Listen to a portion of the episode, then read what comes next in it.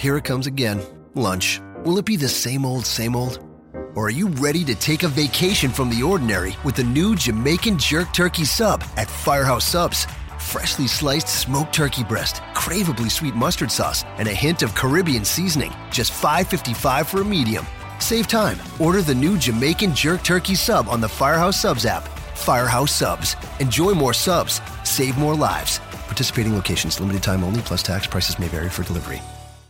This podcast is a member of the Voices of Wrestling Podcasting Network. Visit voicesofwrestling.com to hear the rest of our great podcasts, as well as show reviews, columns, opinions, and updates across the world of wrestling. Attention.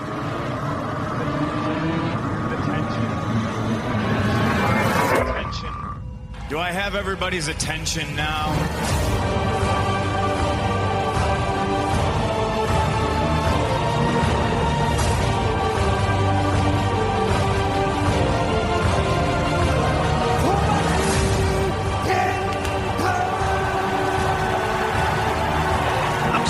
Jacked up just thinking about this match, and I'm standing and pacing in my bed.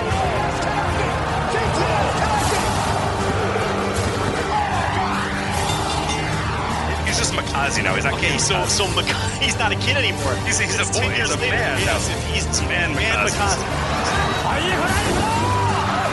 He got PWS superstar Brian Mock. and he was gone in two minutes.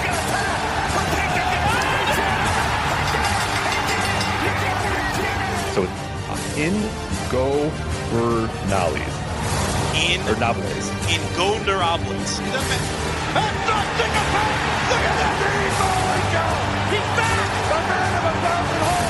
You're missing a B there, but that's fine. There's a B. This is what I'm talking about. These letters don't go together. Yeah,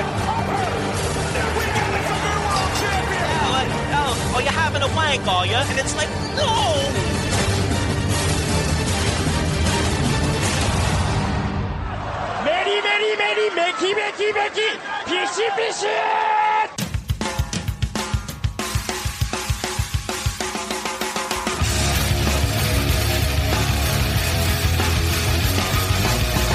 You are listening to the Voices of Wrestling podcast with your hosts, Joe Lanza X out and go listen to some boring podcast where they're, where they're afraid of their own shadow.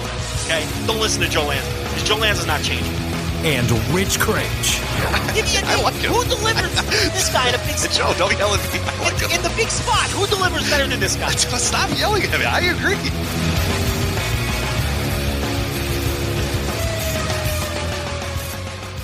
All right, welcome once again to the Voice Wrestling Podcast. I am Rich Kraetsch alongside, as always, the king of banter himself, Mr. Joe Lanza. Joe, how are you? Always on the spot with this question. Um, I never know how to answer this. And I said as always, even though last week I wasn't here, so it's not as always. That's right. You're just used to saying these things. I know. It's all right. I missed you. It's been a week, so hey, what's going on? What's new in the little Lanza world? Ugh. Not Uh, good, apparently. just uh, let's just talk about wrestling. Wrestling is cool. Wrestling is really good. Let's talk about wrestling. Wrestling is good. Wrestling is Daniel Bryan really retiring though. Wrestling yeah, that's not very good. Wrestling's not good. Wrestling's great. Wrestling is very good right now. Yeah. It's pretty great. We need the February needs a little bit of a kick in the ass though. There's been not a whole lot going on, but I think this weekend's going to help it out a lot.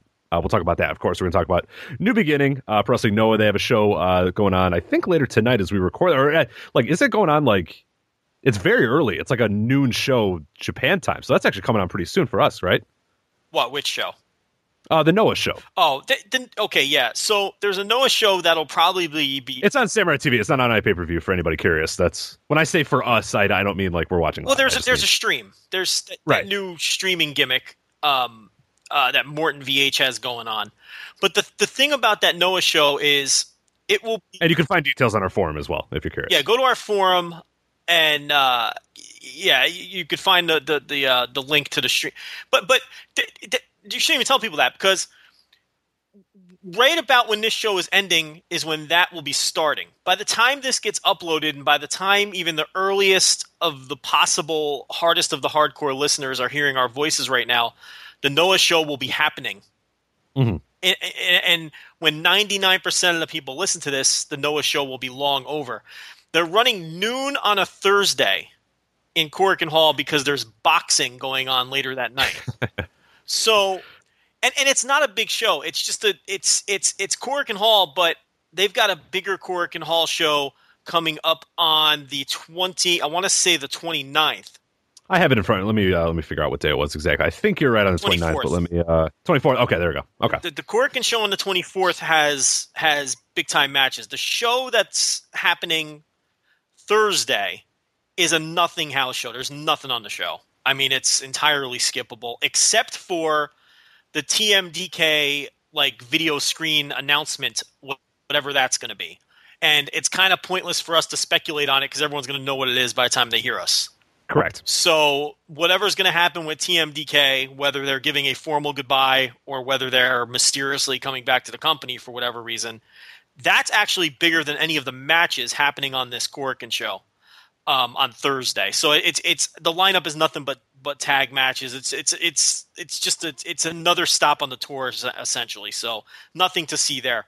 There's there's two Noah shows coming up later on this tour that are newsworthy, but we'll get into them towards the end of the show. Exactly. Yeah, we're going to talk about Pro Wrestling Noah then. Uh, as mentioned, we're going to talk about New Japan has the two uh, New Beginning shows coming up this weekend, so we'll give previews of that, our predictions, our thoughts, and all that. But I think you know we kind of have to start off with, and I know you and Rob talked a little bit about it on Monday on the, the VOW Live, and pretty much every podcast you've been listening to this week has been talking about it. But you know, I think there everybody has been sort of sharing their personal thoughts and and, and personal memories of stuff of Daniel Bryan, and I think we at least have to you know do our due diligence here and talk about it because I haven't really had a chance yet uh, to talk about it. But you know, sort of recapping for people that didn't listen to VOW Live or maybe didn't follow you on Twitter, uh, what were your reactions to the Daniel Bryan, you know, retirement from WWE uh, on Monday, and then more of that, what you know, what did Daniel Bryan mean to you? Because I think that's what's been the most important thing. Is a lot of people, not necessarily. There's been discussion of wrestler safety and stuff, and we're not going to do that. The concussion wrestler safety, CT stuff. There's plenty of other podcasts talk about that, plenty of other things being written. So we're, we're not going to do that because it's just not very exciting or fun. We're going to more talk about what Daniel Bryan meant to us, favorite moments, favorite matches, all that sort of stuff, and maybe talk a little bit about the news of Daniel Bryan's retirement. But I'll ask you first, A, you know, what do you think of the retirement speech? What do you think of Raw? And then what, you know, what, what maybe are your most vivid Daniel Bryan, Bryan Danielson memories if you assume that he's gone forever? I am on record on Twitter as saying I think he's going to wrestle at some point again. I believe you uh, you also agree that at some point, somewhere, somewhere down the line, I was he's going to get in the ring again. I, I, I waver a little bit. It's getting a little less. The ESPN interview, I was like, ooh, maybe not. like I, I don't know if you watched uh, the Sports Center one. I was all on board of him coming back. I watched that speech and then I watched the Sports Center thing, and nah, I'm, I'm a little bit less. But uh, I'm still gonna I, I'm still gonna say maybe at some point, but we'll see. Well, there were legitimate whispers before Raw that he was going to wrestle again. Um, and that there were feelers being sent either to and from from a company that I'm not going to name. But the but the thing is, after I heard this, and look, when I say whispers, those could just be unconfirmed rumor nonsense. You know how it goes. Um, you know, if if we came on here and talked about half the shit that hits our email and our DM boxes, you know what I mean? It's like most of it, some you know, you, you, know what I'm getting at. So who knows whether that stuff that I heard was legitimate or not? But the point the point I'm trying to get at is um, the the um, this this once I heard the speech on Raw and then saw the spot on ESPN, I'm starting to think that maybe he won't. But there's no way I'm writing off the possibility for good. Not at this age. Um, because we've tough, seen it too many times in wrestling. Right. He's and, and he's a guy he loves wrestling and he's he's still very young. I mean, of course there are a tons of things, but that's what I always go back to. I go back to his age and just his passion for wrestling. He's he seems like a tough guy to just say, "Okay, I'm done. and I'm never doing this ever again." Like I, the, the itch is going to come at some point. I don't think he's he's not disingenuous. Uh, you know, like a guy like a CM Punk, who I, I do think will come back at some. But you know, a guy who can go out there and say, "Oh, I don't care anymore. I've done that. I'm you know, I don't care. I've I've you know." I don't think he's as disenfranchised with wrestling as some other guys are when they retire. No, I think he, they, I think he very badly wants to wrestle. Right. And and if he had his way, and and if he wasn't this this latest test didn't scare him off, I, I think he would have found a way to. I mean, he tried to quit so he can go wrestle, and that wasn't that. That was a month ago. So yeah. I mean, you know, to me, it's like you say, he's 34 years old. He love it's something he loves to do.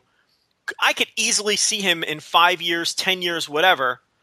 You know, getting that itch, and and and you know maybe he's got a kid and he wants his kid to see him rest. There's a million different things that could happen I'm or not- testing you know testing gets better for for you know because w- there are rumors that there might be you know in the next few years you know tests that will determine if you have ct even while you're still alive versus when you do i mean god only knows what's going to happen medically uh you know in the next 10 years he might get another test. This test that everybody says is okay and he gets it and they go yeah you're, you're not bad you're okay. You can go back in if you want and he decides okay it's worth the risk. I don't mind it. Like we, we don't know. I mean we have no idea what's going to happen in 10 years. And the thing about it too is everyone the big revelation was that he had these seizures, right? And everyone went, "Oh my god, I mean, he should never wrestle again." But think about this. He had the seizures and he still wanted to wrestle. Mhm. So the seizures weren't stopping him. The seizures were a big revelation for fans because we didn't know about those seizures, but he he had them still tried to quit the company go to japan Still tried to, to, to or wherever, and and still Yeah. wanted to go wrestle after he had the seizures. It wasn't the seizures that scared him off, even though that terrifies the rest of us hearing something like that. It wasn't enough to scare him off. It was whatever this latest test told him, the lesions on the brain and whatever that the latest test showed him that that really scared him off. So this is a guy who I like I said, look, you know, am I guaranteeing that he's going to step back in the ring? No.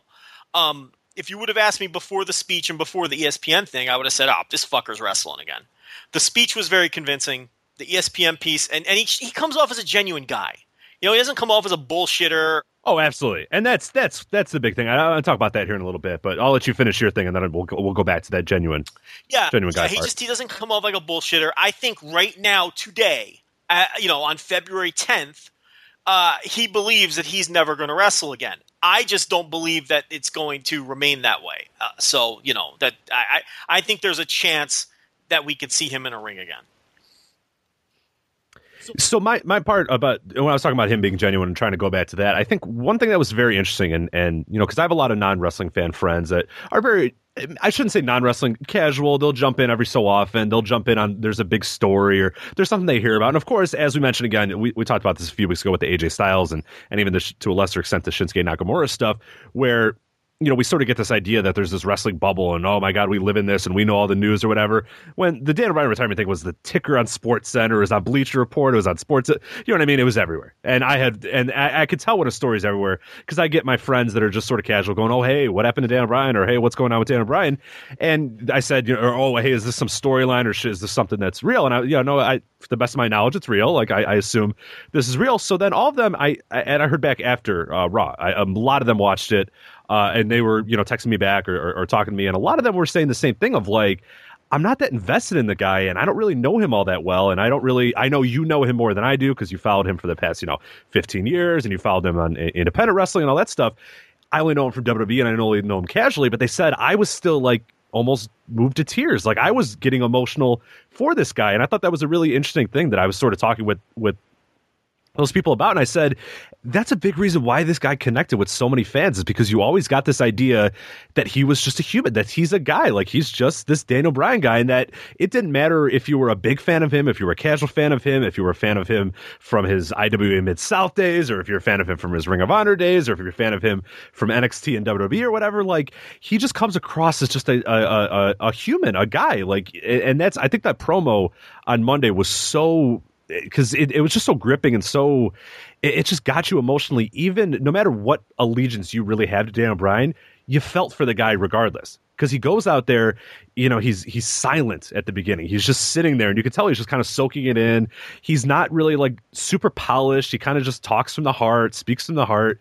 You know he he he, he wasn't very he was emotional but he was sort of like in, in a some way sort of I'm trying not not reserved, but I, I- can't put the exact right word. Or I, I, I contrasted it a lot to, to I, and I mentioned this to my friends as well. Is look at when Peyton Manning after the Super Bowl. Everybody sort of assumes that Peyton Manning is done after the Super Bowl. Yet when he gets a speech, it's a super manufactured. Well, I have to talk to the the, the, the, the you know I have to think about this. I have to you know you know just athlete speak. He was just spouting on athlete speak. Then he was throwing in one liners about Budweiser and his advertisers. You know what I mean? Like it was so disingenuous when that moment was given to Peyton Manning. He couldn't take it. Whereas Daniel Bryan Bryan, you know, he's very oh, I don't want to I don't want to say this, but like I donated my hair to charity, like I don't want to be a plug, but like I did that. Like he was worried about doing that, and it's like it's okay, like that's not a thing that you really have to worry about. But then he just pours his heart out like a human, and and I just love that aspect about him.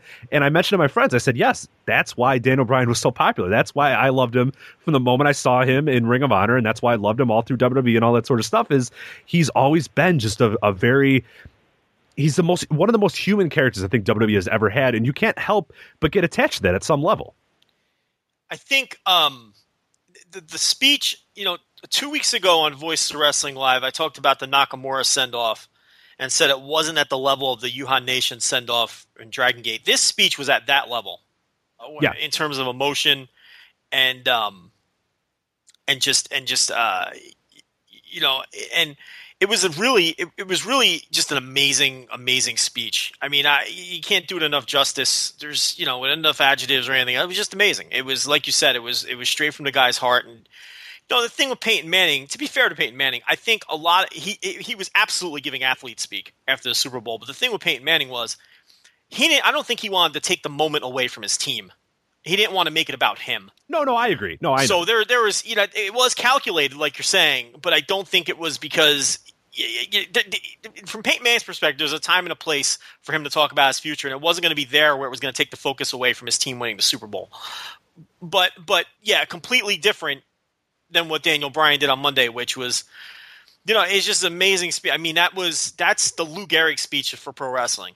Yeah. That's what that was. I, and it just goes on and on and, and you don't want it to end. You know, it's it's like a ha- I'm looking at the clock and it's like 10:25 and I'm like, okay, like I don't know when this is going to end, but I don't care. Like you you that guy could have talked for another hour and I think everybody would just would have hung around and listened to it. You, you know, nobody was going to turn that off. Nobody was going to do anything else. Like everybody was just hyper focused on his every last word and that's that's the connection he always had in the ring as well. And that's that's something that not a lot of guys can do and I think maybe now I think a lot of people not to say that he was underrated at any point in his career because absolutely he wasn't, but I think people you know, I've seen in the last few days more people appreciate going back and watching old matches, going back and watching promos and stuff, and really getting. And I think that's the, the promo aspect. I think is one that you know we we've always talked about his in ring. Everybody knows about his in ring, but a lot of people forget that this guy had a ton of charisma and was so like he was just good at making a connection with the crowd that you know nobody gave. I don't think anybody gave him enough credit for that. It was like this unheard of thing where all of a sudden, oh, everybody's sort of attached to him. Well, the reason they're attached to him is because he's a very charismatic, a very you know there was just something he had that could connect him to the crowd. And and I think you talked about that a little bit on, uh, uh, on Twitter when you were just saying that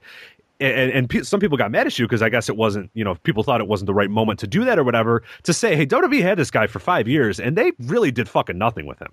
hey, look, And I think that's fun. I, I think that's that's absolutely something that's worth talking about. And I think that's I, I really do want to talk about that because this is guy supreme supreme in ring talent, supreme on the mic, do all this stuff, and really for a you know three and a half years he did fucking nothing for them. Nothing. Pe- people can get mad at me all they want. My thoughts will remain consistent from when he was active and, and from when we did this show for the last four years. They wasted, they pissed away this guy's career in that Yeah. company. They pissed away his career with uh, with narrow-minded gimmicks and uh, a narrow-minded um, uh, character mindset with him because he was capable of so much more. Yes, he was a great underdog, tremendous, possibly you know the best at conveying that um, that we've ever seen. But he had more to offer, but they locked him into that. Yep, and we said that at the time too. And I think you can go back and you can go back and listen to any show from 2013. I would not advise doing that because they're probably awful. But we talked about it every week of saying, and, and one of our big things we said is, you know, the underdog thing is fine. Or, or all throughout 2014, we're talking about this too. The underdog thing is fine, but there's going to come a point where he has to win, and then okay, what now? And then and then we said it's okay because this guy we saw him in Ring of Honor. He's so good at playing the non-underdog too. He can do anything. I mean, his Ring of Honor world title run is one of the best ever, and he was in no way an underdog. Look, For people Rich- that have never seen that, he's the opposite. He had two roles, and he basically had two roles in this company: the fluke, uh, delusional heel champion, where he was like a fluke champion that didn't deserve the title, and he was delusional. Mm-hmm. and he was it. nuts and crazy and weird. And, And- yeah, and- what's the theme there? He's not good enough, right? He's just he's Right. just, it was a fluke. And then when he was a face, he was this just ultimate underdog, the ugly little goat boy, the B plus. Who again? What was the theme there? He wasn't good enough. He was always presented as someone who wasn't good enough. And look, and there was the vegan, uh, the the vegan nerd thing before when he first came in. Remember that? Right. Well, People like, that's like, like- people like to forget about that too. That was like a year Like Michael stuff. Cole calling him a vegan nerd, and then him thinking, you know, the Bellas were or the Bellas thought he was a virgin and not a vegan. Right, that- but I mean, when he was Great once stuff. he was reasonably pushed, you know, there were two Uh, yeah. primary roles for the guy, and it was always the theme was he, he wasn't good enough. And look, he nailed that delusional heel role. He was great at it, and he was great at being the babyface underdog. But he had so much more to offer too. And but they were he was con- he was going to be typecast as the guy who wasn't good enough, whether he had these head issues or not. And and the problem is, and like we warned about, once he won the title, he I, it's my belief he would have cooled off once he was champion. Because the the the the underdog who finally gets it done there's nowhere left to go with that. And because I- I don't see them as willing to have have changed his character to um, uh, to anything other than that nobody wants a you can't the champion underdog thing doesn't work. I really believe he would have fizzled as champion and he would have cooled off. I think that injury was may have been a blessing in disguise in in, in regards to i- i- from the pers- the shoulder injury I'm talking. Yeah. You know, from the from the perspective of, you know, we didn't you, you never saw him. He would have cooled off, in my opinion, because that character has very limited upside. It- The peak of that is when you win the title. There's nowhere to go from there with that character, and he was capable of so much more. He could have been, you know, an asshole prick heel. He could have been. Uh, uh, a, a heel who was a shooter. He could have been a, a, a babyface ass kicker. Even at his size, he could have pulled all of those roles off. Yeah, or just the, the, like a lot of his Ring of Honor one is just I'm better wrestler Yeah. than you, and I'm going to find ways He to beat you, and like that. His yeah. gimmick could have been the best in the Right, world. literally the best in the And world. he Yeah, would have been good enough to pull all of that off, not just in ring, but character wise too. He proved he was good enough to do anything. And that's where the money was with this guy. As popular as he was as an underdog, they could have done so much more with him, and he could have been an even bigger star if they would have stopped typecasting him. And I and and, and if it annoys people, too bad. Because I said it at the time. His run in this company, I don't look at it fondly. It annoys me. 90% of his career in that company annoys me because they didn't use him to his full potential, and I didn't enjoy mo- Look, he had great matches. I'm not saying he didn't have great matches. You can cherry pick the great matches, and I loved him as much as everybody did. But in the in the wider scope, I didn't enjoy his run there because there was always something lacking. There was always they could and it was frustrating because they could have done more with him. And they had this supreme talent right under their nose and they pissed it away. So I don't look back fondly. I don't. I'm sorry. And I I, I know I got a lot of heat for that Monday Yeah. with Rob, but I, look, I'm not gonna. I am not gonna. I'm not gonna not be consistent just because the guy retired. I'm sad to see him go too, but my view of him in that company remains the same. And I'm not, and it's not going to change. I'm not just going to toss Rose. If that's what we want to do, that's not what I'm going to do. That's not me.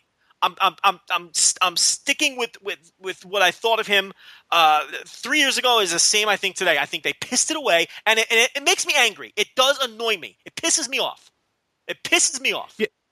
And and my thing and this is exactly how it was at the time as well, is that I always I, I enjoyed it in the moment because I thought it was fun, sort of seeing him or, or at least the fans and, and him sort of working against the company in a lot of ways of saying like, hey, you got and and, and the fact that he would always, no matter what, it, it somehow some way he would do uh, he would do it the fans would do it some sort of circumstances would happen where he would get there.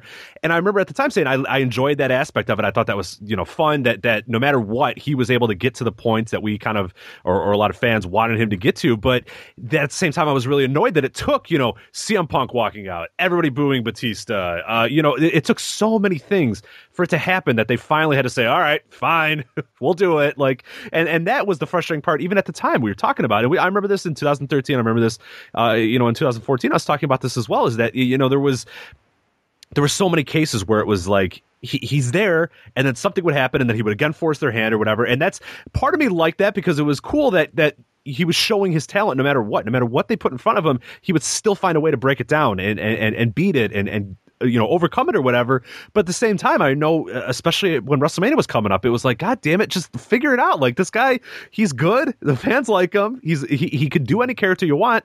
Because i mean it, it really goes back. And i think you, you mentioned the piss away. And, and going back and looking at his career in especially in wwe um and looking at the different points that they just every single time stopped him dead in and it's just it's it's a it's so ridiculous because people think it, it it wasn't just the WrestleMania thing. It wasn't just the you know SummerSlam and then all that crap that happened in the fall and then he was you know that. It was before that it was the yes chance and they said no we don't want that. Start saying no all the time. And then you know the fans kept saying yes and then okay now you're in a tag team with Kane. And then you know he got that over too and he made that work into something big. And then you know just the the fall uh, that we mentioned as well where he's just every single pay per view there's some screw job way that he doesn't win. And people are just like, all right, come on, like let's just figure it out. And then you get to the Wyatt's thing, and then you get to the, the Royal Rumble, and then you get to Batista, and then you get to CM Punk, and like so much stuff had to happen for it to work. And in one case, that's really cool and really fun to sort of talk about. Of oh my god, you know, all this stuff got thrown in front of him, and he still made it work. He's still such a supreme talent that you know we mentioned this all the time, and we mentioned at the time the cream rises at the top. He was the guy that no matter what you were going to do, he was going to get to the top. He was going to rise to the top no matter what because he was just that damn good at what he did. But at the same time, it's frustrating because it's like, why did we have to take two years to get here? When it, it, you could argue in 2012, I mean, that's when he was doing his his his world title run on SmackDown. He was doing great stuff on SmackDown, having great matches. That Over the Limit, I, I tweeted that match out earlier with CM Punk. It was that Over the Limit uh, 2012, where him and him and Punk just had an amazing, amazing match uh, in the undercard there, and just like there was so many different things going on, and time and time again, it was like this guy's great. Like just do something with it, go with it, and they just never did, and it, they always had to get their hand forced and like I said, there's there's there's a yin and a yang to that. I really do enjoy that aspect of it. That no matter what he got there, but then it's also really annoying because it's like, man, there was so much wasted time. And what could we have gotten if they had just said in 2012 or or even in 2013, you know what, this guy's good. Let's see what we can do. Let's go with it. This guy's a talent. He, he's he's clearly grabbed that brass ring or grabbed that whatever you want to say, but they just never did it. And we're left with what is largely, I mean, you watch promo videos and it all looks good and it looks great, but it's largely pretty underwhelming. I'm, I'm, I'm with you on that. Uh, incredibly underwhelming. Tons of waste of time. There was a whole, entire year period where they literally did nothing with him. Literally nothing for an entire year. Then you have the Kane stuff, which a lot of people like. I thought that was the fucking shits. You know how I feel about the Kane tag team. Well, I, I, think it was stupid, but and, and, you remember me at this. But he made, and that's I, I talk again about the cream rise at the top. It was stupid, and the, the it shouldn't have worked, but he made he it made, work. He, and that's, he can make anything right. work. That's right, point. and that's that's the same example. That's the best example of it because that was meant to be okay. We have no fucking clue what to do with you. Here, you and Kane, you guys go hug and do anger management, and all that sort of stuff. And he made it work so well that he became more over from it. And it's like he, nothing you could do could stop him. That's nothing. my point. The guy can make anything work.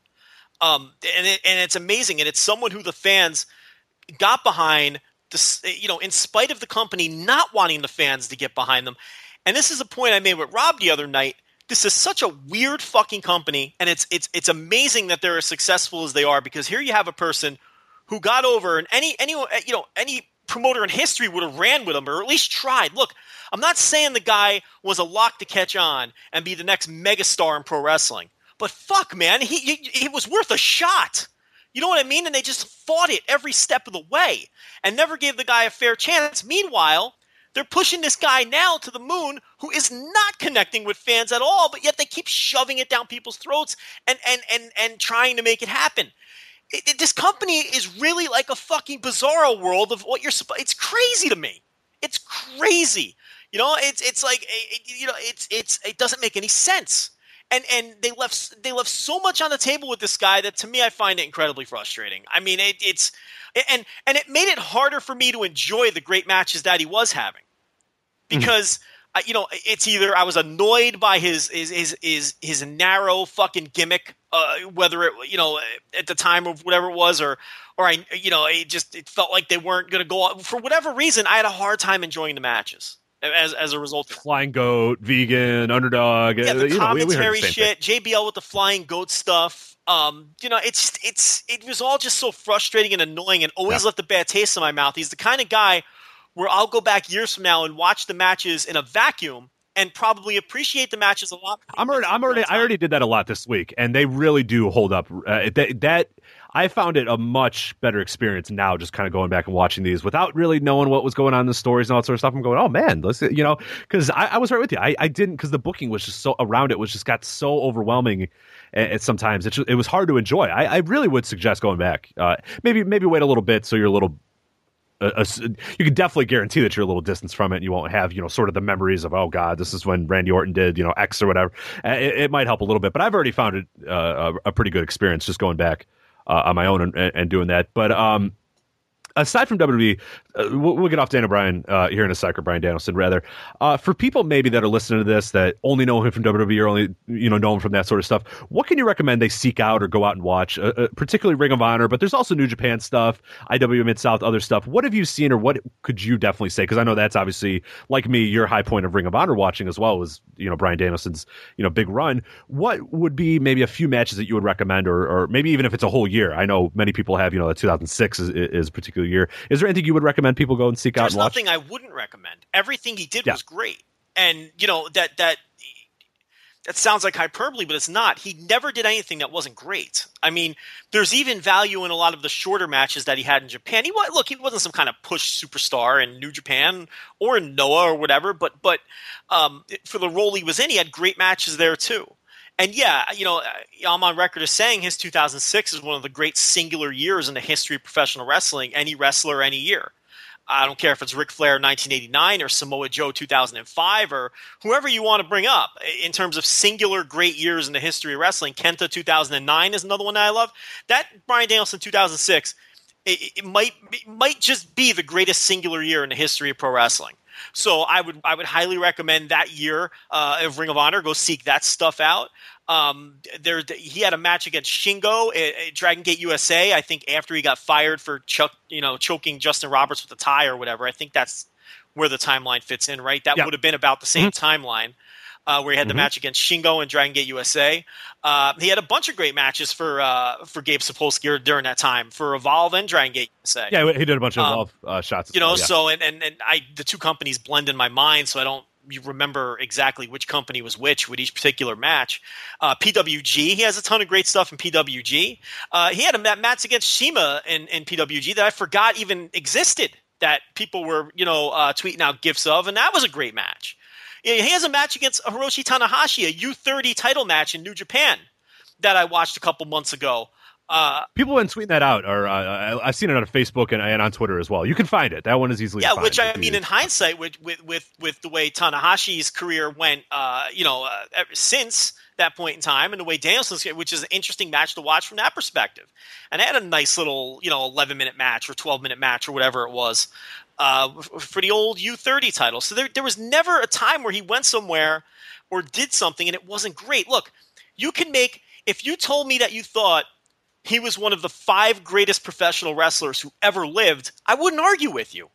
If you told me that you thought he was the best, uh, you know, North American wrestler that ever lived, I wouldn't argue with you. I might not agree with you, but I wouldn't argue with you because I'm not sure I could put five guys ahead of him ever, bell to bell. I, I'm not sure I can do it. You know, I might be able to do it, but he's definitely in the conversation. So, you know, you're talking about a guy who you really can't overstate how great he was. He's one of the greatest wrestlers to ever step foot in a ring. Period. He just is. You could argue he's the best and, and not make a fool of yourself. Even if I don't agree, it- it- it's, it's an argument you can make and you don't sound foolish. I've always I've been putting him in my top. When, when people ask me my top five, uh, and and I go by favorite a lot of times too. And like I said, I, I waver all the time, but he he's been a constant in there for for a few years now, even before even before the, the a lot of the WWE run.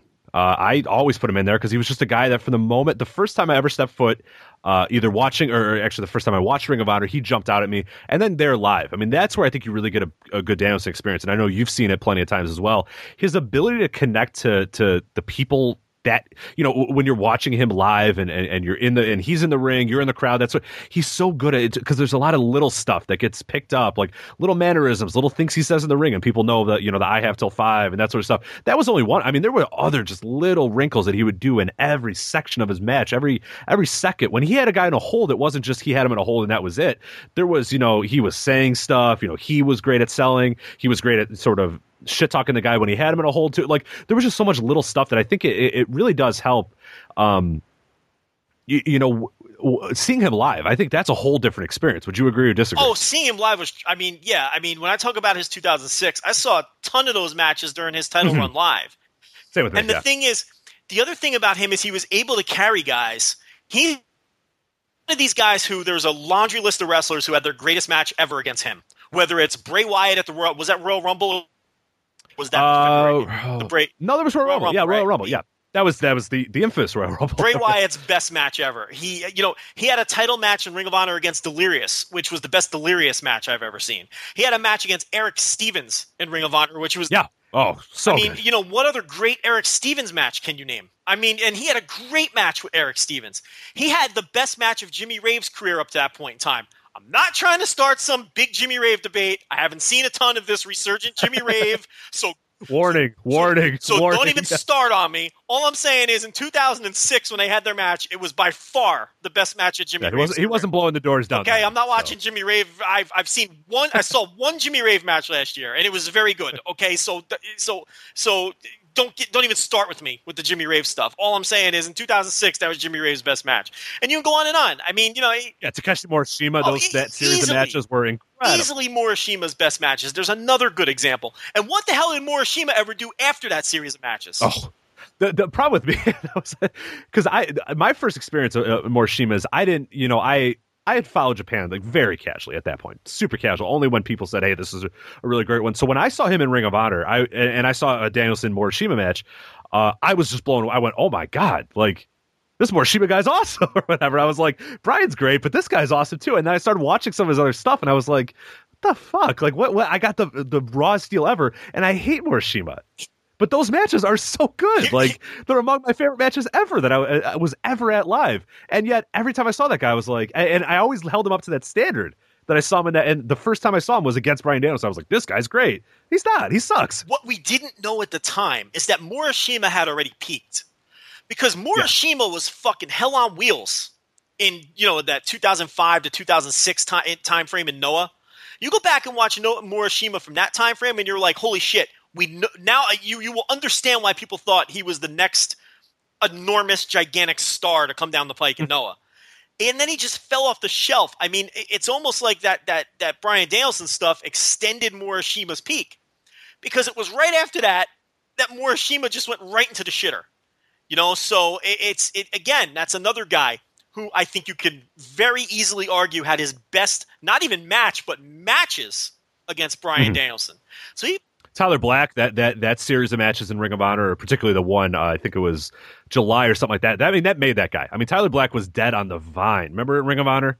That guy was nothing. He was dying. well, a Oh, you're death. talking like 2009 Tyler Black when they yes, waited to like 2008, 2009, like when it just it, it was like, and he was still super young and super green, of course. But they, I mean, Gabe loved him, pushed him to the moon, and it just was not No, no, working. no. In ring, Here- it wasn't working.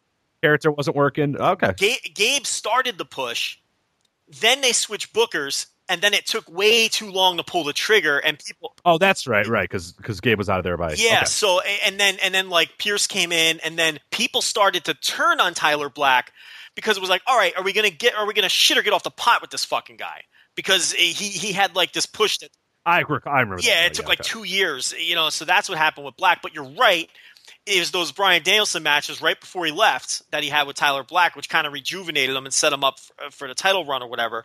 But that's another guy. I mean, you go right down the list. There's just so many dudes. I mean, you know, Nigel McGuinness probably had his best matches against Bryan Danielson.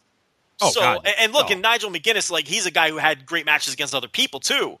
But you know, he he, you know, I, I would say that he had his best matches against Danielson, particularly one. Well, what's interesting as well, and I, I was going to bring Homicide as another guy as well, and I, I, I like a lot of Homicide work, but I the ones with Bryan Danielson, I, I, I always thought were just his best work as well. But like, look at the guys that we're mentioning here, and, and that's the one constant is Bryan Danielson, but you look at the other guys, and this is why we say he's such a good worker. Who did he mention there? We mentioned Takeshi Morishima, Nigel McGuinness, Tyler Black. you know, those guys aren't anything alike. Yeah, but it didn't Eric matter. Stevens, Del- Delirious. Eric, Erick Stevens and Kenta are not alike, but there was a, a, constant that when they get in the ring with Bryan Danielson, they they yeah, produce Delirious, greatness. Jimmy Rave, everyone we named is, Right. is different. I mean, Yeah, Jimmy Raven, Takeshi Morishima, not they, they don't really have many things that relate them, except for the fact that when they were in the ring with Bryan Danielson, he got the best Yeah. out of them, and that's I mean that it, that it, it, a wide variety of guys. Some guys that Hell, Roman Reigns, Roman I, that You're Fastlane right. match last year, you know, a year to this point was still the best Roman Reigns match I think that I've ever seen. Yeah, match. You're probably right. That's another guy. Absolutely, that's another guy. I mean, and Bray Wyatt, another one. I mean, like these guys who who never Oh, have God. these guys who never have great matches. You know, it, Sheamus, I, I would even say the Sheamus Daniel Bryan ones are are it, it's not bad. I mean, I, I still it's Sheamus, but you know, he's one of these guys who can ca- who was able to carry anybody. So, and then of course he had great matches against great workers too, whether it was Kenta, like you mentioned, or Samoa Joe, or whoever else. So you know, it, uh, you could argue maybe John Cena too. The SummerSlam match that might be John Cena's best. that's that's one of the best. so yeah. you know, it's it didn't matter who it was. I mean, this guy, you it, it's like I said, you cannot overstate how great he was. You really can. You know, you, you you can't. He's just he's, he's just great. So you know, uh, you know, you, you can't put enough praise on him. I you could put him number one all time, and I wouldn't really argue very hard with you. I did see. I don't know if you saw this note in the Observer. Uh, Dave did mention that he uh, he's going to rename the Best Technical Wrestler Award to the the Dan O'Brien Award, I, Memorial Award. I, I don't know the exact wording, but it'll have his name on it. Bryan Danielson, uh, Dan O'Brien. I, I think he's going to go with the Bryan Danielson, but that award will now be named after him, uh, which is fitting because he won the award for like six years after he probably shouldn't have anymore. But Yeah, why right. not? Do we have Tom? Do we have Tom Green to thank for that? Because he's the one who Uh, I don't know. Yeah, he, he got it in his head. So, but not that Tom Green. Not that Tom Green. People. No, no, That Tom- literally not that Tom Green. That's right. right at that, that Tom Green. Um, any more on uh, uh, Bryan Danielson? Daniel Bryan Danielson. No, I mean, Bryan? you know, I'm all I'm all talked out on it. I think, uh, you know, I, I'm look. I, I kind of got sick of all the Bryan Danielson stuff. To be honest with you, I really did after a couple of days of it. Eh, it was a lot. you know, yeah. but It's- but you know, it's it, we had to lead off with it, and um, you know, it's I can't sit here and do concussion CTE talk. I'll fall asleep. I I just I, I find that conversation so boring. Um, you know, I really don't have anything to add to that that we haven't talked about a million times. You know, so um, I, I really don't want to make it about that. So there's really uh, I don't know. I got nothing left in, in terms of Daniel Bryan. Works for me. Uh, real quick before we get out of WWE and, and America and go to uh, Japan, I did want to talk about one thing. You had mentioned that you weren't sure what you were going to do for for because you're still going to Dallas, you're still in, but you have no clue who you're with or what you're going, or you're just you're just I traveling around think like I'm going maniac, to right? Dallas. Life might be getting in the way. Um, I don't Okay. want to say too much more on that, but I, I, I'm I'm still 90 percent certain I'll be in Dallas at least one. I'm I, I'm going to get there for at least one night. Okay. Well, I actually had somebody reach out to me, and I, I've heard about their little organization or group or whatever uh, a few years ago when they did this, but I wanted to bring it up again because I think it's really cool, and, and they're starting to to grow a lot, and and it's Mania Crawl, and, and people might have heard of this. It's, it's maniacrawl.com. Uh, they they essentially, I think they came from Reddit. I, I don't know exactly, but it's essentially a group where they just kind of get together, and it doesn't matter who you're from, where you you know where you're from, whatever. It's basically a bar crawl of like wrestling fans of whatever the area is, and it's not necessarily. I don't think you have to be a hardcore drinker or whatever. I think it's just a group of fans getting together and kind of walking around the city, going to different places, whatever. Well, they reached out to me and said, "Hey, would you mind, you know, saying something about this? If there are people that are going to Dallas, not quite sure what they're going to do, don't know, you know, maybe they're going, they're they're wrestling fans, maybe they're going by themselves, or they're just going with them and their their girlfriends or boyfriends or whatever, and they want to, you know, figure out something to do." And I said, "Yeah, I'll, I'll definitely mention it because I think there are a lot of people that are just going down there and saying, "Hey, well, like you, who said, you know, I'm just going to go down there and see what the hell happens." But I thought the coolest part about them too is um, uh, any proceeds because they have like T-shirts and a bunch of other stuff that you can buy. Any of the proceeds that go to Connor's Cure and the Children's Hospital, which I thought was pretty cool as well. So I just thought it was a good little aspect, something I thought I'd mention. It's maniacrawl.com for details, but it's a really cool kind of group organization company i not really a company but you know a, a way to if you're going to dallas if you're going for wrestlemania weekend not quite sure what to do not sure, quite sure who you're going to hang out with what you're going to do go here. You're going to find you know like-minded wrestling fans to, to walk around the city with and, and do stuff with. So i thought it was pretty cool and i thought since you might not know what you're doing that there you go. If you if you can't find alan if you're searching around the city and you can't find alan you could, you could jump on the going to be mania in and- Japan. that son of a bitch really? they're- oh invasion They're- attack. They're, all right they're, going That's on fair. that Japan trip, and to show you how much they lucked out, the big Japan show that's in Korakuen Hall the week that they're there isn't even a deathmatch show. It's the Strong Climb tournament. Oh those They're getting all bastards. singles matches. I'm so fucking jealous because I considered going, but it was too short notice, and I'd have to get a visa, and my finances weren't really arranged. So I just kind of scrapped the idea because at one point in time I was considering it. But I'm scared to death to go to a foreign land where they don't speak English because I'll never get around. I'll definitely get lost. And uh, I would need my handheld the whole time. I'm a big baby when it comes to shit like that. So, um, you know, it was too short notice. I'd have to go with somebody who had been there before. Um, so, but yeah, they got they got so lucky, man, because even the big Japan show that they're going to doesn't have any of that deathmatch nonsense. I would like at least if I'm going to go to Japan for for a big Japan show, I, I want at least like one death match. You know what I mean? Ah, all right, well, you you can have it. I I, I, just for just because it's kind of like hey, you know, you kind of have to I have guess one, I guess right? uh, you got to see one light don't match know. and go, okay, I- all right. all right, But you're going all the way. That's that's the thing. You got to go. All I right. could see where you're coming from, but uh, just one. I don't want many. I don't want the whole undercard to be them. Just I'll, I'll one. pass. Okay, that's fine. But I just want it to be over in like five. I just want guys to do like the seven thousandth power bomb onto light tubes and go, "Oh my god, light tubes!" and then get out of my well, ring. I'm, and I'm fine. still But, in know, the email chain for the Japan trip, and all these people that are going, I'm so fucking jealous. But uh, they're let me let me just tell you, uh, they're all very excited that they're not getting death matches on the Big Japan show. So Mm-hmm. uh, they're they're all they're all pumped about that. Matter of fact, I think it's the 331 show. It's the first show of the trip, and uh, yeah, it's the Strong Climb tournament on 331, and uh, there's a uh, Daisuke Sekimoto versus Daichi Hashimoto singles match on that show, and Hama Oh, that's- and that's- Ryota Hama versus Shuji Ishikawa.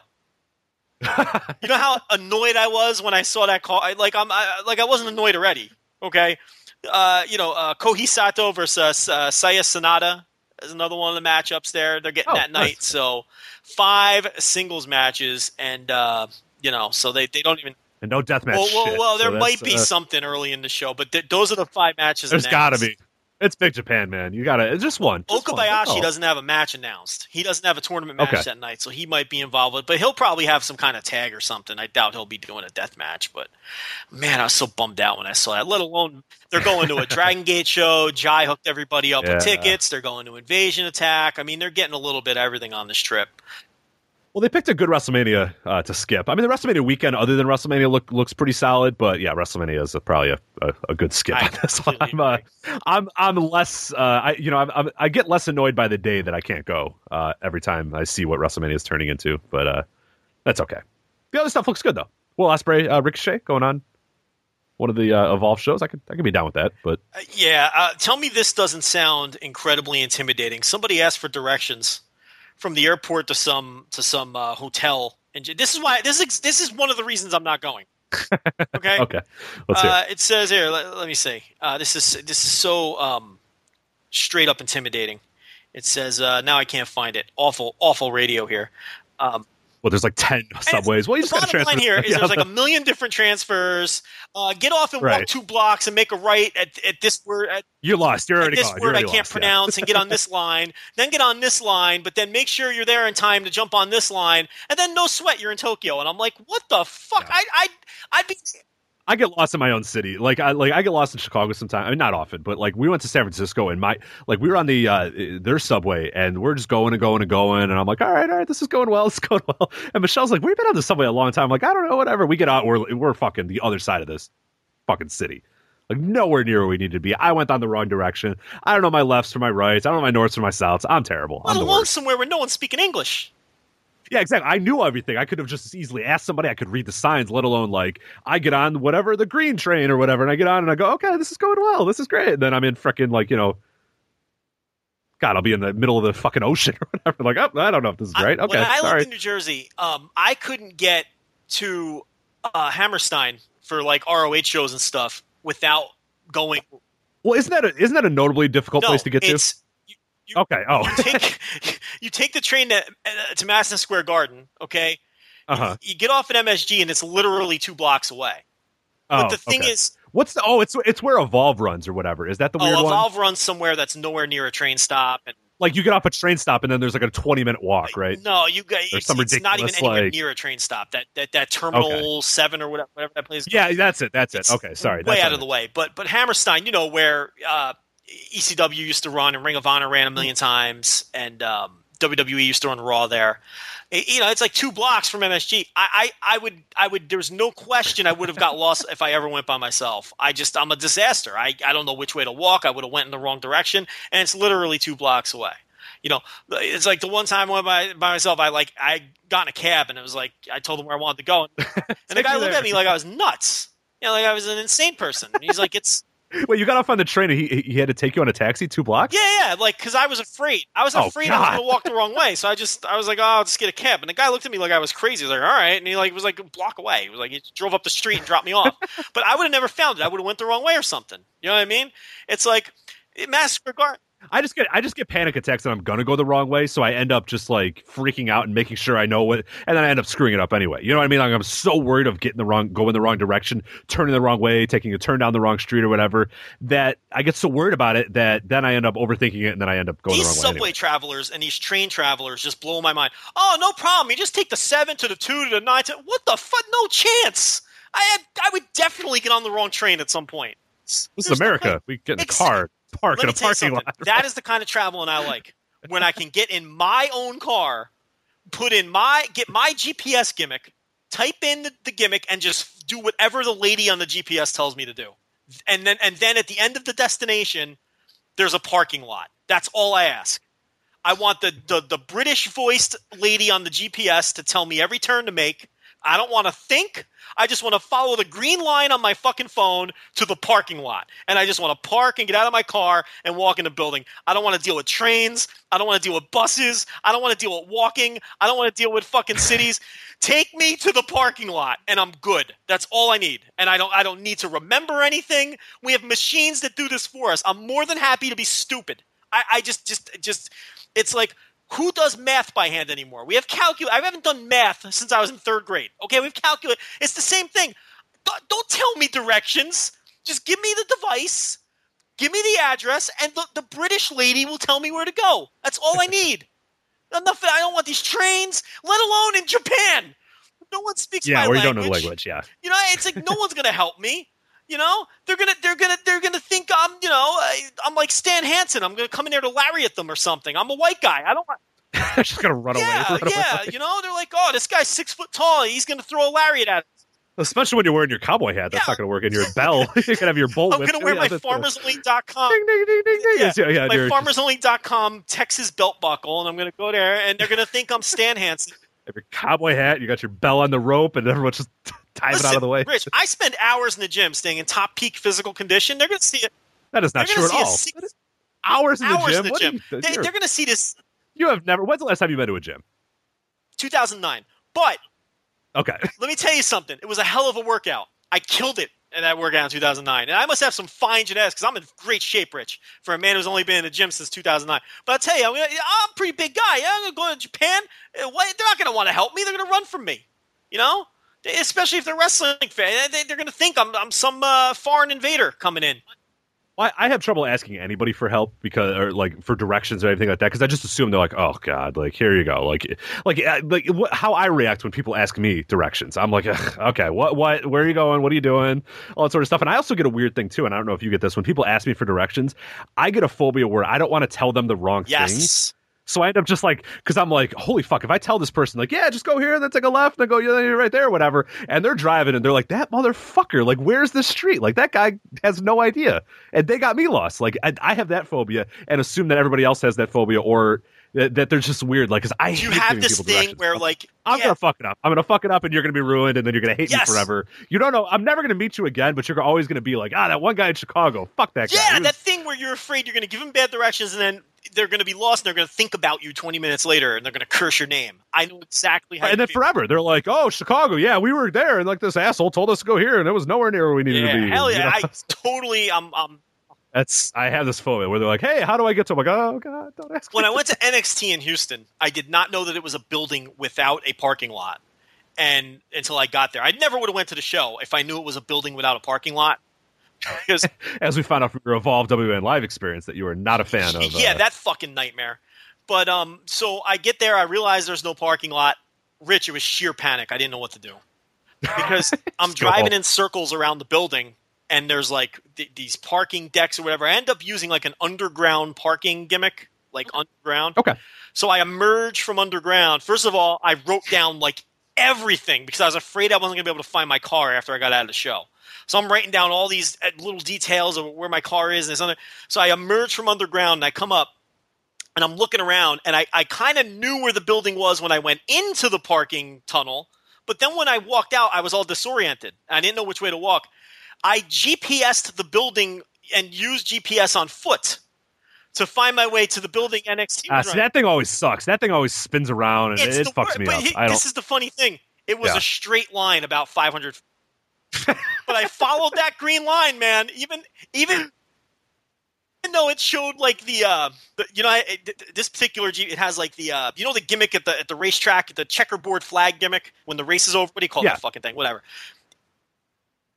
checkered it showed flag. that, and it showed it was only about 500 feet away. It, it's a checkered finish flag line? The The, finish finish line? line.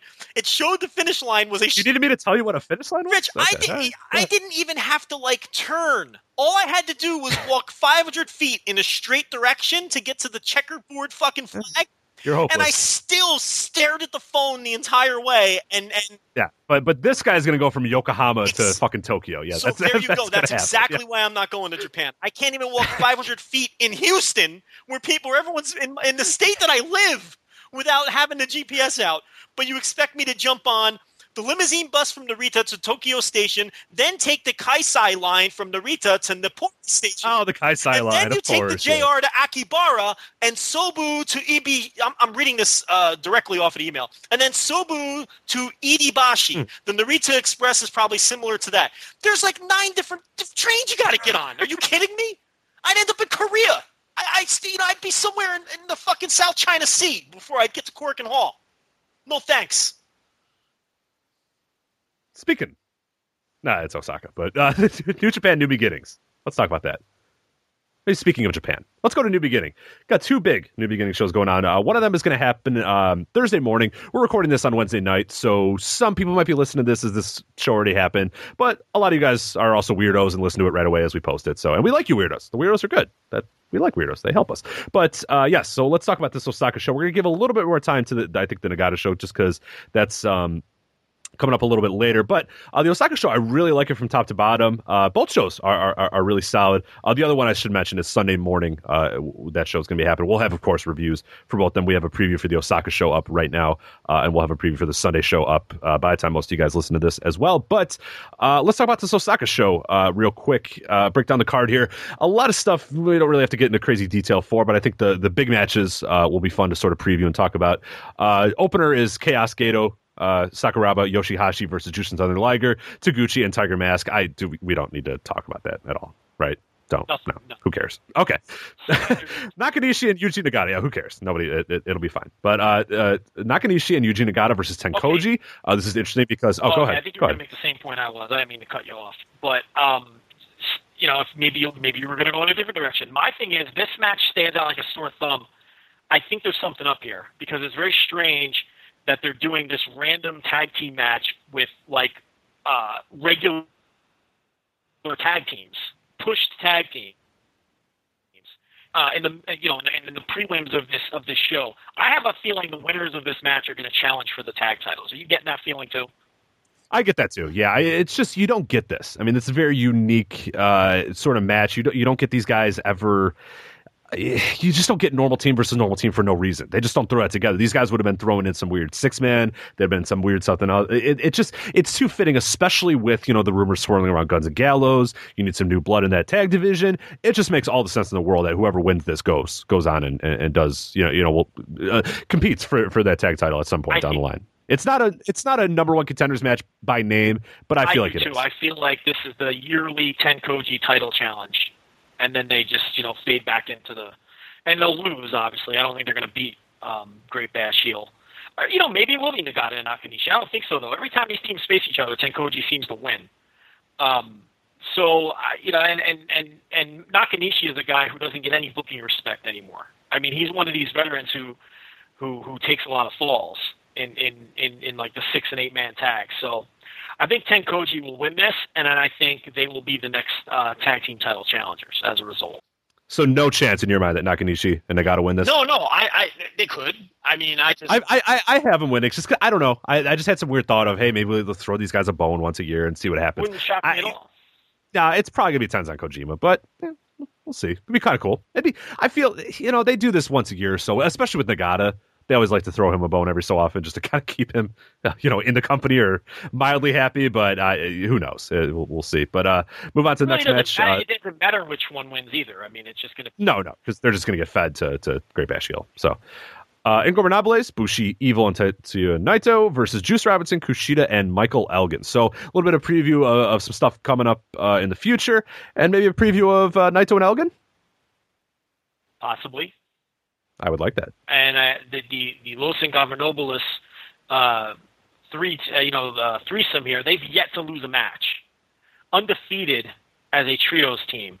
So uh, maybe an open weight six man uh, championship. I, you know, I threw that out there on Twitter, and people were like, "Ah, oh, that's beneath Naito." What is with these people thinking like titles are beneath people? I, I where are you on that? Because I don't see that at all. I could see them winning those titles easily. I don't think, and I don't think that's beneath Naito. What's the big deal? Mm, eh, no, not really. I mean, I, I kind of like the titles as sort of just something that kind of gets thrown around and played around with for a little bit. But yeah, having those guys win the titles is fine. Who cares? It, it, it, yeah, I, I, I, don't think I, I don't feel that strongly about that. I, I don't think. And and Naito, I mean,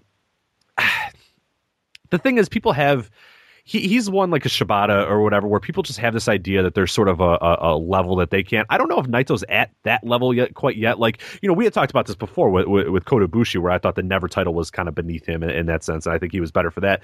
Or you know, he's I, I, think he's capable of doing bigger and better things. But if you have no plans for Naito in the in the near future, you have nothing to do with him. You know, that's fine. I don't think Naito's that like untouchable of a star at this point right now that you can't just have him do this little run for a little bit. It's not like this precludes him from later in the year, you know, winning the G1 or, or are going for the title. I mean, it's fucking February. It's whatever. you know, it would do a lot for the other two guys, and Naito could just behave as if he doesn't give a shit about the belt anyway. It would fit right. his character. And um, you know, I, I I'm sorry, I must have missed where Naito was Stone Cold Steve Austin. I don't know. I'm, I'm yeah, I he's kind that. of. Just... I mean, obviously they have designs on him being a star, and I think he will become a star this year, a bigger star than he ever has been before. But um, I don't, I don't think. And look, winning those those uh, if if they were to win those open weight six man titles I don't think that would preclude them from pushing him as a single star. He could, he could hold that belt and then you know, move on to a singles thing while he holds that stupid belt. I don't know. I just I just think people get a little too crazy sometimes with titles being beneath people. But anyway. Yeah. All right, and speaking of those never open weight six man titles, we have Jay Briscoe, Mark Briscoe, and Toru Yano, the champions, defending against Bad Luck Fale, Tama Tonga, and Yujiro. What do you think of this match? I just like that these things are getting defended all the time. This this hmm. is exactly how we suggested that they use these titles. Just defend them all the fucking time you know, give these cards a little juice and throw a title match on there. So What's interesting is they're they're Sunday morning. They're also the same match is happening, but it doesn't say it's for the title. So I don't know what that. Means. I know, very bizarre. So I don't know if they're just waiting. They don't want to say who's going to win, but you could. I, I it, there's something weird there about that. I don't know. weird about that. Now, would it bother you if Bullet Club won the first match and no. won the titles, and then you know, there's like a title challenge for three nights later, and then the Briscoe team wins them right back. That wouldn't bother me at all. I, think- I don't care. I, I, said from the beginning. I said it during the last segment. Uh, we were talking about the last match. If that thing bounces around every day, I don't care. Like that. that just, just have fun with that title. Yep. Have random. Have random collections of guys go. Hey, you know, you want to team with me? Yeah, let's do it. Like have Jushin Thunder Liger and Nakanishi and Tiger Mask win it or whatever. You know, who cares, right? Absolutely. Yeah, have fun with it. No, don't don't worry about being ironclad to certain rematches and certain stuff. Just just go do whatever. And setting up the title matches long term like they do with all the other yeah. titles. Ah, fuck that. Yeah. just I, go nuts. I thought it was nuts. great that New Year Dash they just randomly had a title match. Like Yeah. the next night after they won the titles in Tokyo. You know what I mean? It, was that a title match at New Year Dash? I think it was. Um, the New Year They, Dash. yeah, they main don't evented recall. the show. It was for the titles. Was it for the titles? I don't remember for what. I know those guys were there, but yeah, I don't recall. It was the main for event. It was for the titles. So, you know, I think it was the same match we're getting here, or similar match. No, that was Young Bucks. That was Young oh, Bucks. Young Bucks, yeah, Young Bucks Yeah, yeah, and, uh, right, right. and Fale, right. So, um, so yeah, so I don't care. D- defend them every show. I think it, it, it's it's a lot. It's exactly how we said. Rich, we were the only ones who were in favor of this, so we can pat ourselves on the back. Uh, never open weight championship. Shibata defending his title against Ishii. Uh, there's not much preview you really need here. It's just gonna be hate filled and, and grunts and slaps and chops and and headbutts and hits and all that stuff. Uh, but it's gonna be a great. great match. Right, she'll be awesome. Uh, Bullet Club, Doc Gallows, Carl Anderson, and Kenny Omega versus Tanahashi, Makabe, and Honma. Of course, this is basically just a preview of Sunday's show. Uh, Gallows and Anderson, of course, will be facing Great Bash Shield for the tag titles, and Omega will be facing Tanahashi. It's in the semi-main though, so at some point you might get some some decent work out of this. But you also have to look at Tanahashi's not really 100%, so he might kind of just be taking this night off. A lot of it's going to be on, on, on Omega, Anderson, and, and probably Honma uh, while doing a lot of the work. Uh, a lot of the heavy lifting for this match, but capable of it for sure.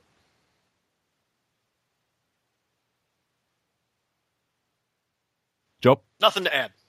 Oh, okay. I didn't know. I have nothing to add about this. I didn't know if you had moved on. You had absolutely nothing to say, so I I, I'm, I I, like, if I'm speechless for once, you let it ride, man. You just you, Well, given our recent disconnect issues, as people can probably understand or hear, when Joe went through a PVC pipe underwater for about two minutes there, I thought you disconnected. So that's good. So you were speechless for I think uh, maybe the fourth or fifth time ever. I have a I have a log uh, above my recording studio here where I just uh, it's a little whiteboard. Every time you're speechless, I just I was I was hey I was waiting for you to do wrestler safety safety and concussion issues. I was going to be real- speechless during that.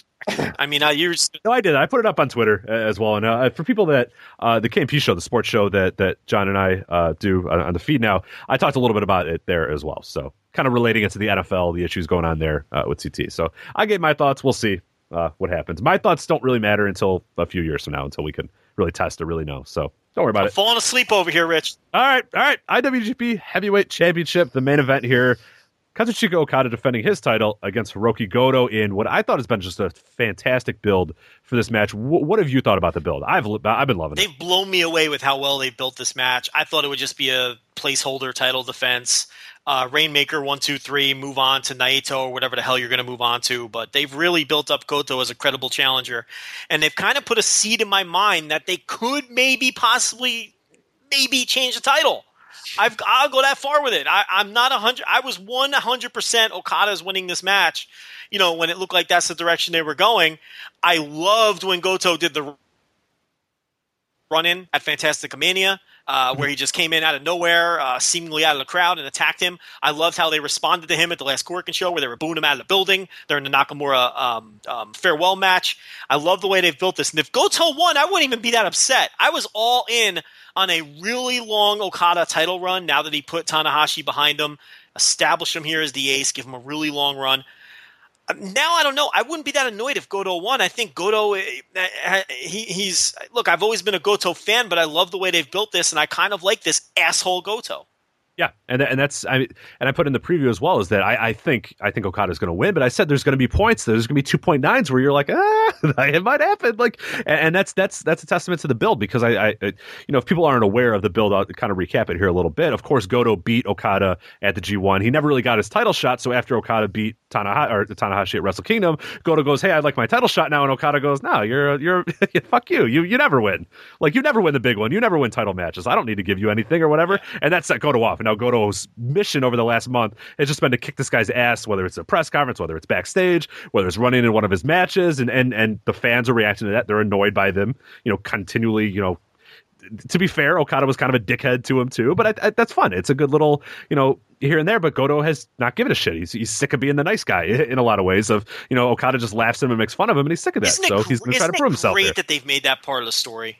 That, that this guy has lost like nine title challenges or whatever it is, eight or nine. That's where losses can come in handy And- if you do them well. That's right. And then and then and then let me ask you: Do you think there's there's two ways of looking at this? Let, let's say Goto wins. This is so silly because everyone's going to know the result when they hear this. But Oh yeah, if, but that's right. if Goto if Go, if Goto does win, it's like a squash. Okada wins in like a minute. We're like, you can look at it from two different ways. Either one, okay, desperate times call for desperate measures. We got to push some people. Fuck it, let's put the rocket on desperate. Goto. but I mean, you know, I don't know. I, it's not like digging super deep. It's not like you're doing it, you know. I, but but the other perspective to look is, what if this was the plan all along? What if the plan was that's why he traded, you know, he split all those wins with Nakamura over the course of the fall to kind of establish him as okay, he can go toe to toe with a top guy, right? Because maybe the plan was after Okada wins the title, this is the guy that takes the title from Okada and who Okada spends his time with this year. Um, you know, what do you think of that? Do you think that's plausible, or yeah, you don't see yeah. that? I, I really don't see that at all. I'll say I, I think this is more or less. I think they had to give Okada a loss in the G1 at some point. They thought this guy was a good good one to do it because he could benefit from this. And we're seeing this. And I think that's that that's the biggest point I'm going to take away from this is that when Goto's done with this match, which I'm, I'm assuming is going to be just a fantastic match because I, I don't see any reason it's not. You know, really, There's really, no reason really, good. it's, Like, it's going to be. like it's going to be great but and so i think that's enough of that no he might not win the match he might not win the title he might unsuccessfully but he'll gain some respect in some ways or the, the there's there's two sides that he might gain respect in the sense that he took this guy to his absolute limit he got those 2.9s he was right right there. He almost had it, and he just didn't get it. And maybe that could be something he could go with.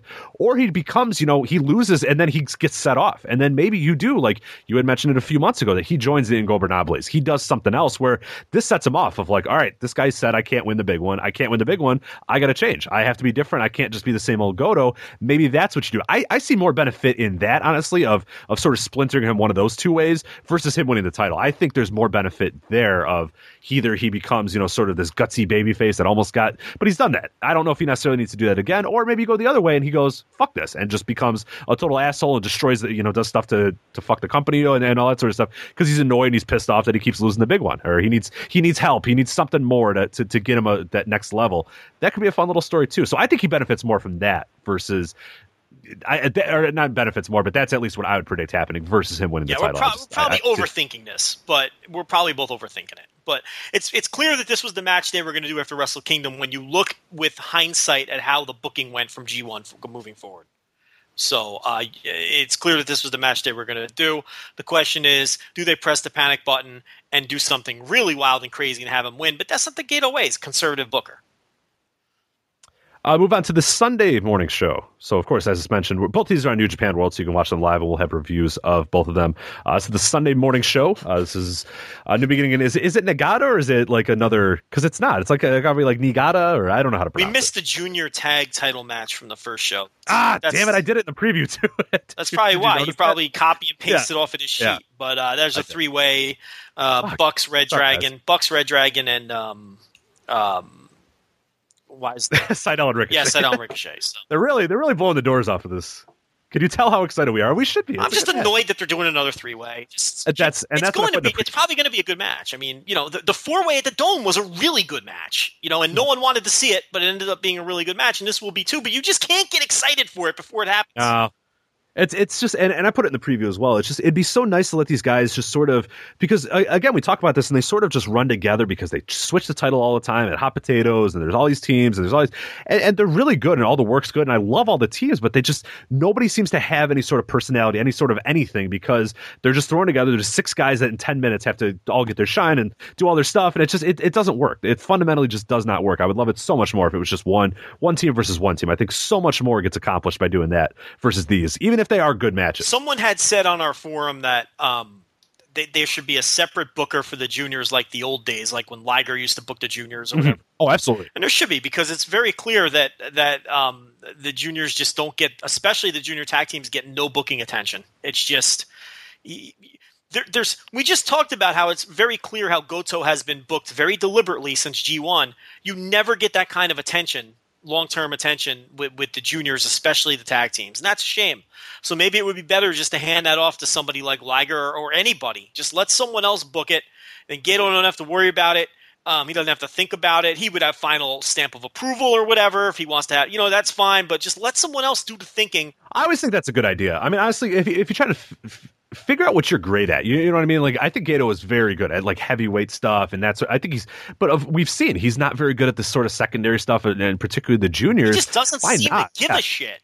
So, Well, and, and So to be fair, he's probably overthinking all these other scenarios. He's probably thinking he, he probably can't. You know, there's enough work to do just doing the heavyweights and all Yes. that sort of stuff and thinking out scenarios. And and we know him; he's planting little seeds here and there of this sort of stuff. I mean, God, the G1 alone probably takes you know weeks, uh, uh, uh, months of planning to get ready. To, you know, don't focus on it then. Let, let somebody else do that hard Yes. work. Worry about what you do. and, and then yeah, just I- have them, sub, you know, it's like any other form of management, and then have them submit it to you once a month. Okay, here's the direction, here's the plan, ABC, and then you go, okay, I like this. I like honestly, he gives such little shit about them that I don't think he would care. Yeah, you know what I mean? Like he'd be like, yeah, yeah, He'd whatever. probably Yeah. stamp off on anything, you know. But Right. it, it, it- but you know, uh, you know, if you really were opposed to something, you just just no, just cha- you know, maybe make some minor changes, but you know, let somebody else do it then, you know, and just oversee it. All right, to move on to the Sunday morning show, as I mentioned, uh, opener again. Don't get too excited. It's Cody Hall, the Young Bucks, Captain New Japan, Jushin Thunder Liger, and Tiger Mask. No thoughts. I'll move on. Gedo and Sakuraba versus Red Dragon, Bobby Fish and Kyle O'Reilly. A little sleeper there. That's a sleeper of a match. What a weird match, but I bet it's going to be pretty good. Gedo and Kyle O'Reilly. I like that. Will Red Dragon be coming into this as champions? That's interesting. Won't be a title match, obviously. Sakuraba, No. not a junior. I think they will because that thing just hot potatoes like crazy. I kind of think they are going to win it and back. they but- still haven't lost in a one-on-one scenario. A Yeah. two, I'm sorry, a two versus two straight tag scenario in New Japan, and this is now the third calendar year of this where they just Yeah. haven't lost. So they didn't lose the It'll- titles. You know, so they, they, they're obviously he's they continue to protect this team. Uh, Finlay, Nakanishi, Taguchi, and Nagata. What a what a duo there. God, not duo. Uh, uh, a little quad. Uh, that The is Tomiko's match. Yeah, that's versus Tenzan, Matt Sydal, Ricochet, and Kojima. Okay, so here's the thing: like they've got Nakanishi and Nagata against Tenzan and and Kojima again. This time in an Atomicos match, and then you have uh, this is just a this just strikes me as here's a bunch of guys we have no fucking clue what to do with any of them. So let's just shoehorn them all in. We need I like David Finlay just like getting in there. Like, there's no other young boy on the other team. Just David Finlay. no, there you go. yeah, Just go over there. Get over there. need another match to fill out this card. So there you go. Ricochet took the flight here, so might as well use him one more time. And you know that that's It's just a I like matter it. of who's going to pin Finlay, and it'll probably be Kojima. Yeah. Uh, Evil and Naito will face Jay White and Michael Elgin. What a what a duo that is. Again, it could be a fun little match, you know, Yeah. that no one's paying attention to. And then that's one of those matches where no one's paying attention to it. The card is just fucking dry to this point because you have three matches that mean nothing. And then this is one of those matches that surprises you, and they go out there and they have a nice little uh, three and a quarter star match. Uh, and this is the unannounced, which could preclude or, or at least sort of predict something going on. Is that uh, Bad Luck Fale, Tama Tonga, and Yujiro versus Jay Briscoe, Mark Briscoe, and Toro Yano. Again, it's a non-title match at this point. I believe that Bullet Club wins the titles and uh, on you know Thursday night or, or Thursday morning rather, and then defends them again. Here is what I would assume is why why it's not announced as being a title because they don't want to say hey two straight title matches. But yeah, Is- that that's my thought. It's kind of hard to figure that the same team will win both matches, right? So either be- they'll yeah. do what you just said, they'll do what you just said, or the Briscoe Yano team will win the first match. Bullet Club will say, you know, uh, maybe under nefarious Yano means or something. Bullet Club demands another title shot. They give it to them, and then Bullet Club wins that. Either way, I don't think the same team is going to win both matches. So we'll see. But I there's a little bit of intrigue here. And again, this is what these stupid little titles have created. Would you have given a shit about either one of these matches without No. these titles? No. Now you're now we're sitting here talking about booking scenarios, and we're interested. you know what I mean? So how can you argue against this? Booking scenarios for Yujiro and Toro Yano and the Briscoes. Yeah. That's So I mean, what a world. What a world. we're going to keep rubbing it in that we were right. I mean, you Yeah. know. Oh, of course. That's that's the way. Yeah. yeah. That's what we do. Okada, Ishii, Yoshihashi versus Hirooki Goto, Juice Robinson, and Shibata. What a I like that little triad there. The Goto, Shibata, and Juice Did Robinson. you skip a match? I don't see that. No, I don't know what's going on. But anyway, I did a bad copy job. I think. I think. you so- did. I'm not looking at that, but that match is nothing. Oh, yeah, it's not showing up on the, the one list. Yeah, I'm looking at a different list here. So That's before the junior title match. That nothing match you just talked. Yep. Okay. Yep, I promise. Oh, well, it's got Okada, so it makes sense. I'm so, Yeah, yeah, exactly. I, I I don't see who's in it, so I don't know what's going on here. But, Yep, Okada, Ishii, Yoshihashi, Goto, Juice Robinson, and Shibata. oh, okay. So, So Juice Robinson's the only geek. Yeah. Oh, all right. Yeah. the rest of it's business, but yeah. Because they're not going to put Ah, Yoshihashi's a geek. Don't let it. they're not going to put Okada any further than fourth from the top. I mean, you're lu- No. it's crazy he's that far. Is Goto in that match? Goto is in that match, yes. Right, a little slower. What's the match again? Okay. Okada, Yeah. Tomohiro Ishii, and Yoshihashi, Okay. Chaos, Chaos. All right. versus Hirooki Goto and Katsuyori Shibata, their childhood friends. Yes. in case you Yes, they are. Uh, then Juice Robinson, the former I'm, CJ I'm sure they're thrilled about teaming with Juice Robinson. That's what I was going to say. What a what a great little try. Is there that is. any chance Yoshihashi loses and not Juice Robinson? No, Mm, right? No chance. No, no. Okay. Okada's probably pinned Juice Robinson, huh? You know, the slotting in some of these Puro promotions is annoying, but at the end, sometimes it's annoying, but at the end of the day, it's good too. You know, it, it's you get it, it. There's there's two sides to that. You know, it makes a lot of these matches predictable, but at the same time, it's it's very clear to see when guys move up, and it, it, there's there's always a yin and a yang to that. I think. Uh, we'll move on now to the IWGP Junior Heavyweight Championship match. I'm really, really looking forward to Kushida, the champion, defending against Bushi. And Bushi's been fucking awesome. So this, I, th- this is gonna be great. See, I think the the Osaka show is going to be the better show, but I think this show's more intriguing in a lot of ways. This match being one of the reasons, and I, I do think this is a match I think everybody has circled. I think this can really be a great match.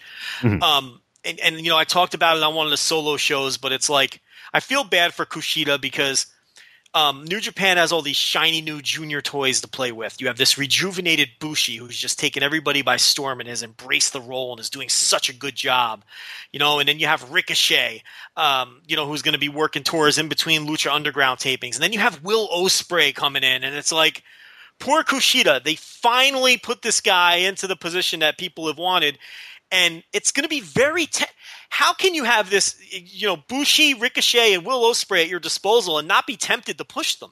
You know, it, it's it's got to be hard. So you have these shiny new toys, and, and poor old Kushida who waited so long, and he's no, you know, he's like 33 years old now. It's going to be very tempting for New Japan to push uh, these new guys uh, who have who, who are coming into the junior fray here, and and and Kushida may end up falling by the wayside. He may not have that long run that people think he's going to have. That that you know people want him to have. Uh, we'll move on to the uh, IWGP Tag Team Championship, the semi-main event. Great Bash Shield, Togi Makabe, and Tomoaki Honma defending their titles against Doc Gallows and Carl Anderson. Uh, mortal lock that, that Great Bash Shield wins this. It would have to, yeah. I mean, I, I don't think you're going to switch the titles back on the ROH shows that Bullet Club will be working. That's Mhm. kind of a curveball. We didn't really know. That's the only curveball. Yeah, that that's that could be the one. But I I, I, see Great Bash Shield winning. Oh, so do I. I we didn't know that that um that Bullet Club would be working those Ring of Honor shows. What it does throw into doubt is whether you know they'll be the, the bullet the rest of the Bullet Club will turn on them here or not. And maybe you have Carl Anderson work those final Korakuen Hall Ring of Honor shows as a face and let him go out as a baby face the way they did. You know how they turned Devitt on his last night. You know what I mean? Just so the fans could say goodbye because he has been there for a long time. So that's kind of where you have to wonder when do they do they does the Bullet Club turn Anderson? You know, no one cares about Gallows, but do they turn Anderson face at some point on these last three shows or not? So uh, I don't Mhm. know. It'd be interesting to see. But yeah, Maybe that's- that's- Gallows again, turns on Anderson. yeah, that could be a thing where you know they don't win and he goes, yeah, you know, come on, man, you know, yeah, that's absolutely yeah, that's been sort of the Bullet Club way to sort of uh, uh, turn on them. So yeah, I could see that happen for sure. Wouldn't but you like to I see think- Anderson go out as a face? Oh, absolutely. I'd like to have him we'll just have one singles match left too. I, I know it's probably not it's not going to happen, but that's all right because I love him as a singles man. Carl Anderson is so good in those G ones. Like, uh, you know, a few years ago, man, just blowing the doors. out. Just so so good. And it just sucks that the last two years have just been wasted with this terrible team with him and Doc Gallows. Just ah, hate it. You know what's He's so good. You know what's weird? If they if they do that tag team in NXT, I think I'll like them better there. Uh, they fit more with that narrative. Yeah, absolutely. It just they annoy me on these shows. It's not what I want to see on a New Japan show. I think the biggest thing for me is I just know Anderson is so much capable of so much more, and it's just And to be fair, so is Gallows. yeah, eh, Not so maybe. well. Okay, Gallows is capable of, of a little bit more. Not so okay, much. all right, all right. But all I mean, Gallows. This I'll buy into that. listen. this has really been the worst run of his career, other than when he was Festus. I mean, right. if if That's shallow phrase. Other than when he played a brain dead idiot. exactly right, Otherwise, he didn't move. He was. this is his worst. not exactly. Other than the time when it took him, Yeah. uh, you know, somebody had to slap him to get him to move. Other than that, this has been No, his it was worst the run. ring bell, Rich. Oh, the ring The bell would ring, and he would stop drooling, and then he would I forgot about the go bell. Yeah. insane. Yeah. And then, uh, yeah, but Even that was pretty. Actually, when I think about that, once the bell rang, it was pretty solid. That's Like, what I mean. He was always a pretty decent worker, and he Yeah, was good. At, he was he was actually pretty good.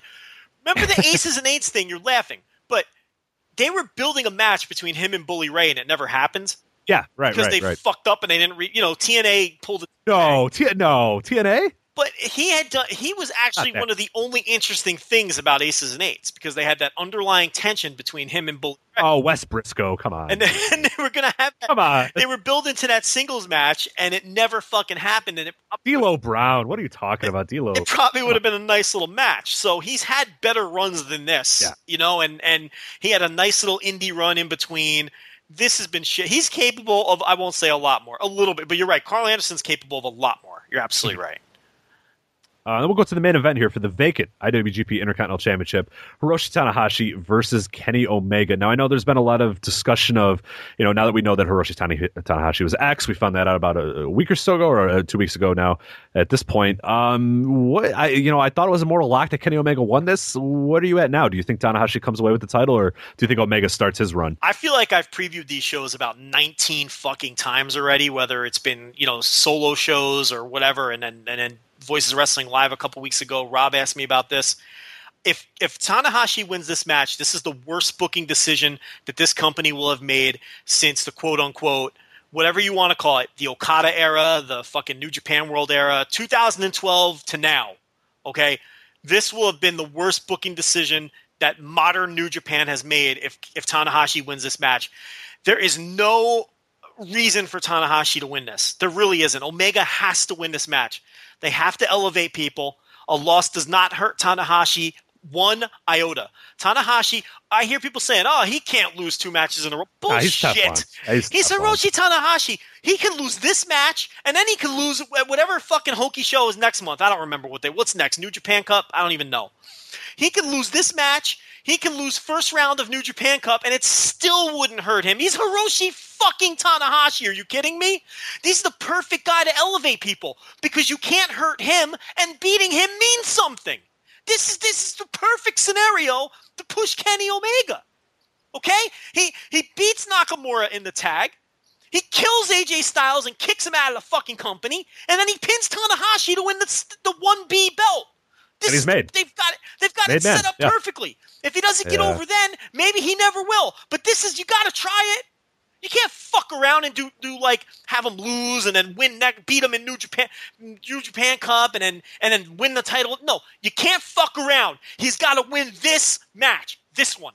This is the match he needs to win. You said it all. Yeah. I'm right with you. It'd be just a monumentally bad decision to have Tanahashi win this. And even if it's, and, and, and people have said, and, and, you know, we've always taken the stance as well that a lot of stuff, you know, when you look at the IC title, you look at, you know, hey, there's some business aspects of that too. This guy's got to main event some shows and do all that sort of stuff. They're, they're in a position though where they, and, and they really, they have everything ready to make Kenny Omega. And like you said, if if if it turns out that you run a show, and, and like I said, it's not my money, so I, I you know it's easier said than done. But if you run a show with Kenny Omega as the IC title, and maybe he main events against someone, and, it doesn't matter. I mean, you can main event him against someone else that's big. It can be a rematch with Tanahashi. It could be something, else, whatever. But if it fails miserably or or, or you know is, is is a terrible misjudgment and oh my god nobody cares about Kenny Omega or whatever then okay then you could do it. But you got to try it. Like you can't just say right now.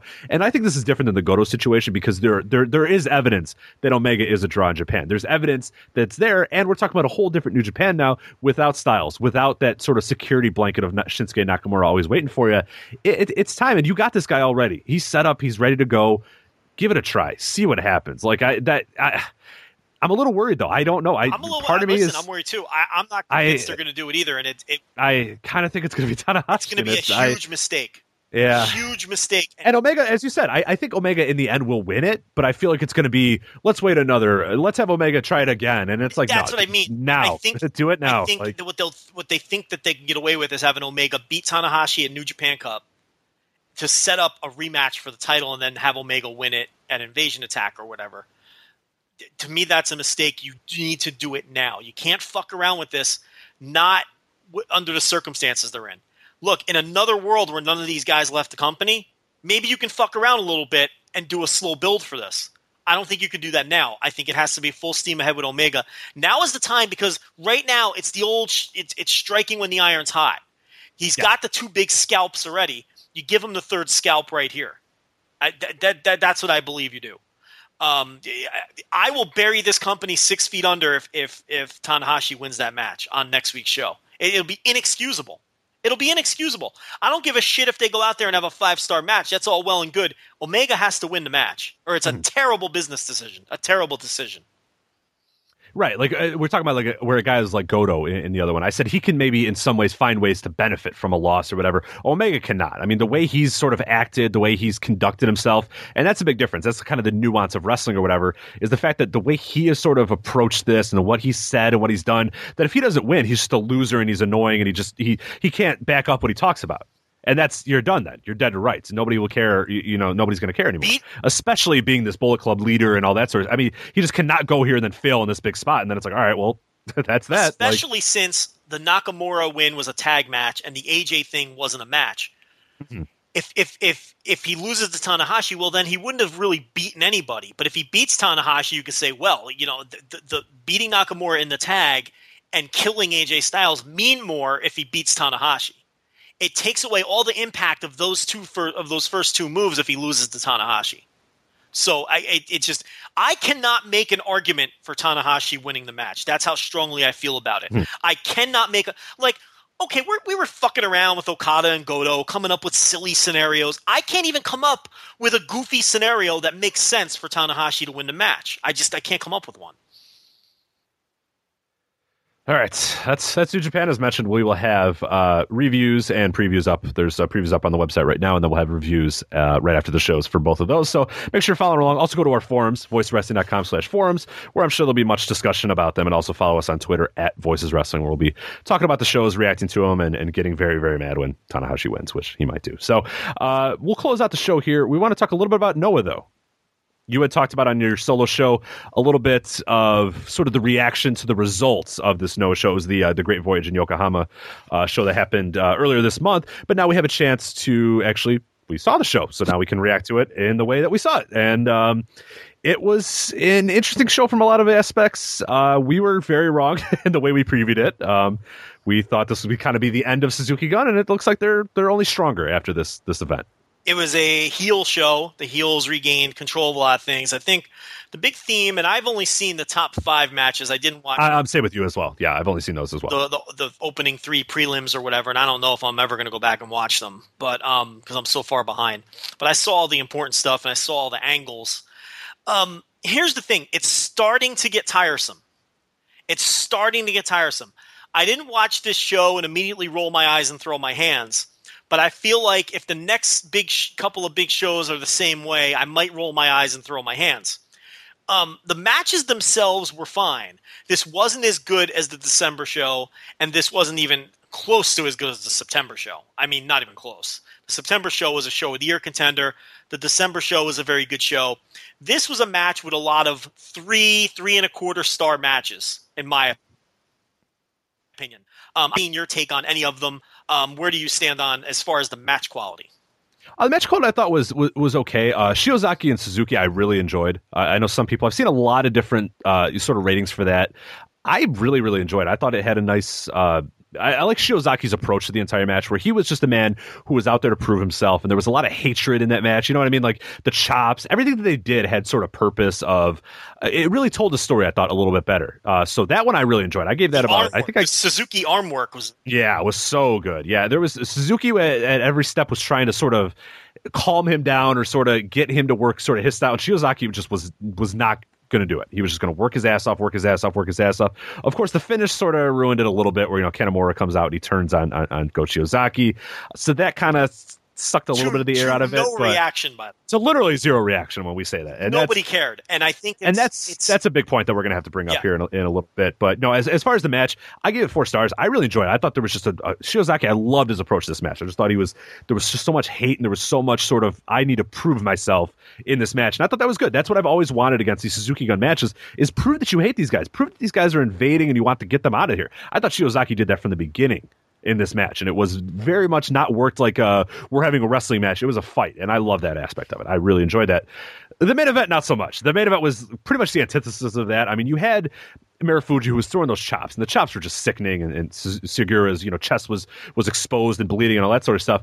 But eh, what's what's been my criticism pretty much this entire time uh, of the Suzuki Gun angle with Marufuji is Marufuji just kind of goes in there, and I know that he's got to have this like thirty minute match or whatever, but he goes in and does a test of strength to start off the match, and I'm like, no, like this guy just turned on your company and won your t- or, or you know going for your title, and it's just like ah, like, and he's just doing like grappling and that sort of stuff. I'm like, no, like you're doing the chops and that's cool, but it's like th- there's got to be a fight aspect to this. These guys are invading your company. They're taking over. They're th- this guy was with you, and then he turned on you guys. He turned on you specifically. Like all your friends are leaving. Like and then you grapple with them, and it's like, nah, come on. I just can't. That that just sucks everything out of me. And I I, I didn't think this match was very good at all. I, I really disliked this one. I think I gave it two stars.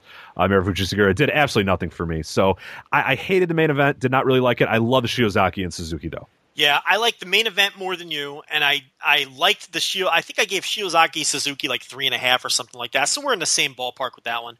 Um, the the finishes, of course, uh, both bullshit finishes. I thought um, the the the main event was way too long. They could have shaved five to ten minutes off of the main event easily with you know with a lot of things you talked about. You know, um, he came out strong and chopped open his chest, which was great. Those scabs just busted open immediately, and he was bleeding all over the place. But then, like you said, there was no intensity after that, and the match was really dry for about five to ten minutes before they picked it up. The closing stretch I thought was really good. Um, the the the uh, uh, Lance Archer coming in late to break up the pinfall wasn't nearly as egregious as it was described in the Observer. I was expecting a very very cringy moment there. He was late, no question about it, and it did not look good but the Observer described it as comically late. Fans laughed. Yeah, I thought we were getting a Papa Shango thing. yeah, like, it wasn't nearly as bad as it was no. described. I mean, he definitely was late though, and it didn't help. Um, but they took a lot of crazy bumps down the stretch. But I think the main thing for me is we're going to need some clean title matches over the next couple of months because it's it's starting to get to the point where look, we've already established that Suzuki Gun will do whatever it takes. You know, I'm tired of Taue and Kobashi just making annoyed faces and being sick of it all. Do something where these guys ban the rest of Suzuki Gun from ringside right. and and just give us some clean matches for a couple months here. I mean, that's that's really yeah, that's starting to get on my nerves as well because we talked about this what God seven six months ago of of Kobashi. There was I forgot what it match it was exactly where, where Suzuki did something to him and and Kobashi was just like fucking lit, like he was uh, looked like he was going to rip his head off, and we're saying, oh my God, there we go. There's some little and, and it, nothing it's, since it's then. Taue it's now too. again. It's Taue too. Taue, Taue walks in, he tosses him the, you know, he gives him this the the the trophy, and then they knock over the trophy, and he goes, and then he just walks away, and it's like, well, do something. Like you're the damn president of the company, like you could do something. Yeah, it's just, and, and I think the bigger point, and we mentioned again that these guys are turning, and and and this show w- was sort of famous in some ways or infamous. Uh, for its dead crowd, and I think that's it, it was a bad crowd. Don't don't don't I'm, I'm not making excuses for that at all, but it's it's very telling at this point that we're still getting these crowd. You know, there's so many factors coming in here that you know you have dead crowds, you have turns that don't really nobody really cares all that much. You have matches and title wins that nobody really cares all that much. You, you know, you're not getting a ton of people going you to know shows. What, though? You know, here's it's, the it's thing. starting to get. Uh, I'm, what Wait. I'm saying though is, at some point, when do you read those tea leaves and go, okay, we got to change something here. We got to do something because it's like now we've just set up for months and months more of this, and it's it's not do it's not hitting. It's not. No one's cared. Nobody cares. Well, here's the thing: was the crowd dead in September? No. Was the crowd dead in December for the big show? Mm, no. good crowd at some points, but yeah, that was a good that was a good crowd in that show. I think I would like to see a trend before, look, sometimes you just have a bad. Crowd. Well, crowd. how about the fucking people not buying tickets to go see your shows? How about that? This trend? show did all right. It did twenty six hundred fans. Okay, and it was right. and it was seen as you know a decent attendance. But the thing is, the crowd. They followed up with like like hundred people in another. The show? house shows don't do shit. The house shows doing. The house horrible. shows do horrendous. The house shows do no business. That's, that's not good. No, it's not good. It's terrible. We talk about it every week. But the thing is, with the bad crowd, look, there's no question this show had a terrible crowd. Why did it have a bad crowd? It was either because the stories didn't connect with this particular crowd. They didn't like. Mm. I don't think it was the match quality because the matches were pretty good. The matches were fine. No, so in a vacuum, you turn the mute on and you would have been fine. Yeah, if you didn't. That's the thing. Have the noise. And this was one of those shows where the dead crowd dragged the matches down because the match quality was okay. So this crowd, and it was very clear that the, the stories that this company was telling was not connecting with this crowd because the Kanemaru turn got nothing. It got fucking crickets. This crowd did not want to see him turn to the to the point where they didn't even groan. They didn't react at all. The only thing this crowd reacted to, now I'll tell you what they did react to. They reacted to Taniguchi taking off the mask. That yeah, that got a big pop. That got that well the biggest pop relatively speaking. Well, yeah, relative. relative to everything else in the show, they they like that. So there could be a little juice there because if you've had your deadest crowd in months reacting to Taniguchi taking off the mask, maybe they got a little something going there. And he's going to team with Shiozaki, and um, we'll see what direction they go with that. But they're did you uh, did you see any of those? Uh, Morton, he we mentioned him a little bit earlier. He's been uploading those kind of news briefs that Japan has. I think Battle Men or whatever. Yes. Uh, and they showed highlights. Did you have you watched this week's one? Uh, I don't think so. Well, they showed highlights of Taniguchi. Like I, did, I forgot that that was him. Like I, I, was, I sort of, I was doing something else and it was on another screen. And I went back and I looked, and all of a sudden I see this guy like a bat out of hell, and he's the crowd's going nuts, and he's doing a bunch of stuff. And I'm like, who the hell's that guy or whatever? And I look up and I went, oh my god, it's Taniguchi. Like he had a bunch of fire, and he looked like it. I was like, oh okay, like Rich, he was a. This is what this guy needed. Like, he was a legitimate heavyweight prospect at one time.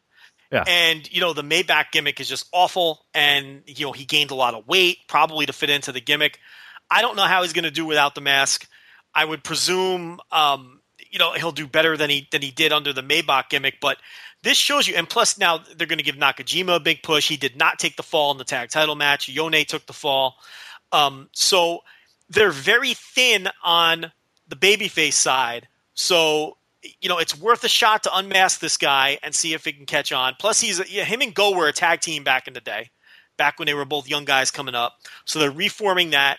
But the fans did react to that, but that's basically the only thing they reacted to. Nothing else really got much of a reaction. Show got good reactions. The December show got good reactions. This one didn't. If they go out there and have another big show and it's a dead crowd again, you know, Okay. we'll see. I would like to see a I'm willing, trend. to, I'll, I'm willing to give him that. Okay, I'm I'll, I'll, I'll give him I, that. I can't, you know, jump on one crowd. Look, every every now and then you're gonna have a bad wrestling crowd. You know what I mean? But and the house shows have been fucking. Those have been funerals for years. These Noah house shows for years they've been. We've been joking about that forever. I mean, for whatever reason, these Noah house shows. People can blame the Suzuki Gun angle now if they want. That's fine. You go back before 2015. These Noah house shows, I've oh, have been funerals for years. I mean, they, for whatever, and they don't draw fans. And it's it, you want to get depressed, watch a Noah House show. Watch the show that's tonight after we this, this Korakuen show that's that's uh, being streamed live. I'm sure that's going to be a funeral too. I mean, it's just the way it is these House shows. But uh, yeah, the crowd took did take these matches down a notch for sure um, because the work was good. You know, a lot of times the wrestlers react to the bad crowds. If you remember during Global League, we actually had someone who was on the fucking shows tell us directly, Rich, the crowds were, were the, the, the wrestlers were annoyed that these crowds suck so badly and, and it was affecting their effort. These are human beings. You know what I mean? It's like, you know, you see the, the guys go out there for the first three or four matches and they're not getting anything. If you're coming out for the fifth match, you're you going to go out there and bump all over the place? oh hell no! Of course Yeah. not.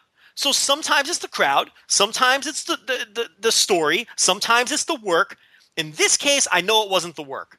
These guys went out there and they all worked hard. Everybody on this show worked hard. I have no problem with the effort. So it's either the story or it was or it was this crowd. Now they they they drew a decent crowd. People wanted to pay to come see the show, so maybe they just didn't like the fucking bullshit that they were seeing in every match. Mm-hmm. So that's very much possible. Um, you know, so uh, because you know they all bought tickets, they just sat on their hands. And the Kanemaru thing really is the big indicator because that got nothing. Got Nobody nothing. cared. Yeah, that that was bad. I don't even think it's that they didn't care. I just think they were like, "Oh, what the fuck, really?" Yeah, it was. It was more of the the apathy.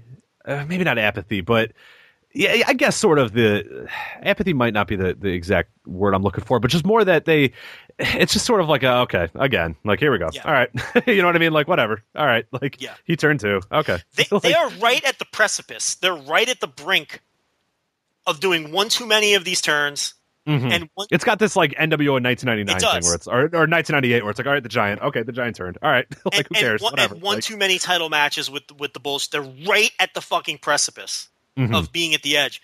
And and if they if they continue to do it, it's going to get real annoying. And it's going to and, and unfortunately, it's going to take down the fact that these shows have all been pretty good.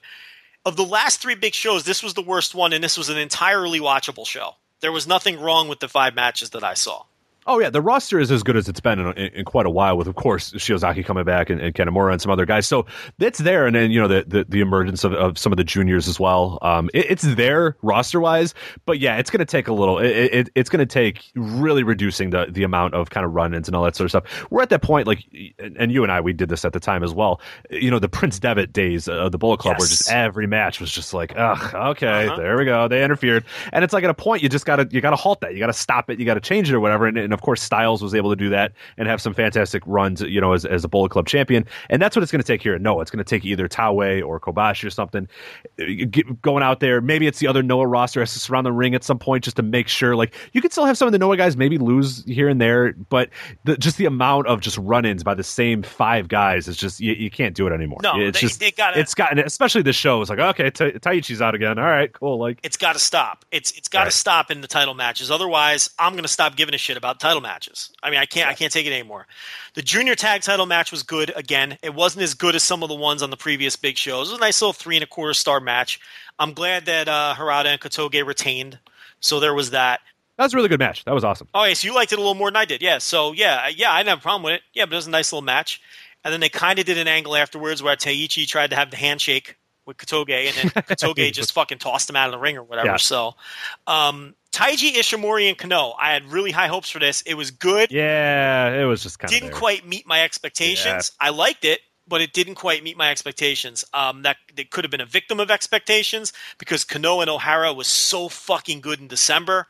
Um, this one and Ishimori's been so great lately. It didn't meet my expectations, but again, three and a quarter, three and a half, somewhere in that range, uh, held my attention. Sounds like you were on the same page with that one.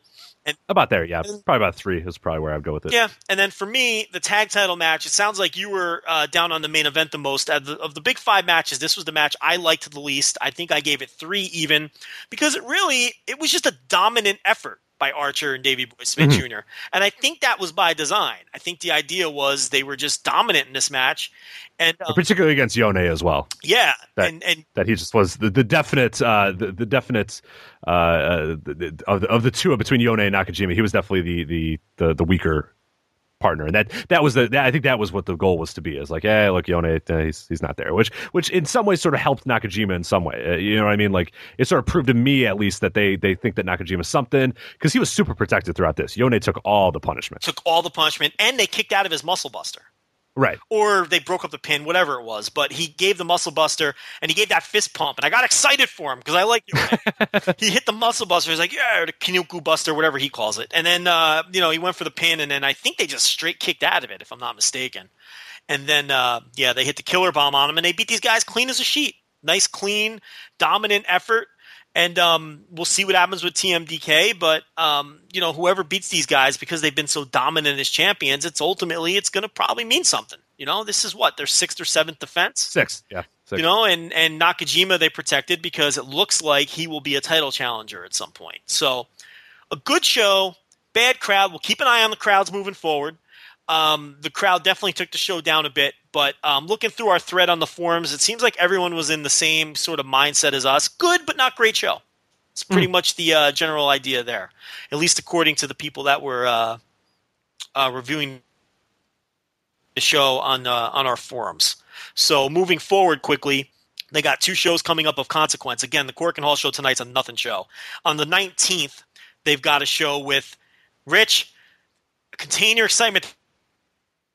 There's an elimination match on that show. I know you love the Uh-oh. elimination match. Okay, so you got the Suzuki gun. It's a five versus five. I love these elimination matches. You know I love the elimination matches. So it's uh, Sugiura, Suzuki, uh, Killer Elite Squad, Shelton Benjamin versus Marufuji, Nakajima, Shiozaki, Taniguchi, and Kitamiya in an elimination match. That's the semi-main event. The main event on the 19th is uh, this is interesting. Kanemaru is getting two title shots. He's challenging for the tag team titles on this show, teaming with Taichi.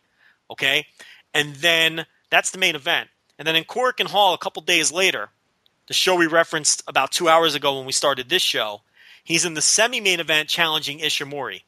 Does he come away with one of? You have to think he comes away with one of those titles, right? Hmm. He's coming fresh off a turn. Or notice he's teaming with Taichi Mhm. in that main event on the on the on the 19th. Do they like Alan's theory is Taichi's going to get kicked out of, of Suzuki Gun at some point? Maybe they're Interesting. maybe Okay. they're annoyed he offered that handshake. It's interesting he's in this match again with Kanemaru. Do Kanemaru and Taichi lose, and just and do they run an angle and kick Taichi out of Suzuki Gun because they are getting kind of bloated?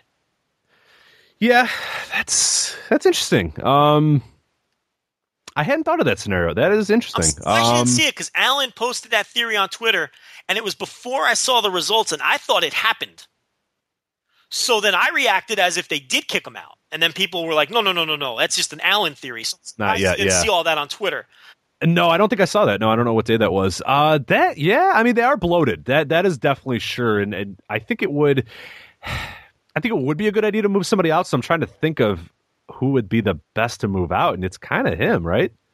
I don't know. It's like him or like a Benjamin. You know what I mean? But that that's of no consequence whatsoever. If if Benjamin goes, if Taichi gets out, then I you tell do some you stuff with that. Benjamin Yeah, wouldn't be the worst idea because they could use a baby face on the other Mhm. heavyweight baby, but they're not. Yeah, exactly. They're not going to do that. No. But just I'm only saying because they did the handshake gimmick. yeah. The handshake. There was there was a weirdness to that handshake. Like, why did that happen? So, yeah, yeah. And Kanemaru's the new kid on the, you know, the new guy in Suzuki Gun. Maybe Taichi takes the fall. Kanemaru gets annoyed. It's the main event, so you run a big angle at the end. the main event is something that I I, I definitely it, it caught my attention because that's a that's It's going on after the elimination match. Yeah, that's interesting. Something's happening there, one way or another. They're either winning the titles or or something big's happening because yeah, it's after the elimination. That's that's rare that you would see something like that. So, especially with all those heavy hitters in that in that elimination match. So yeah, there's there's there's something there. I I, I don't know exactly. Yeah, it could just be them winning the titles, but yeah, that's that's a good theory. I, I like that one. I like that theory a lot. So credit to Allen if it happens because he called it.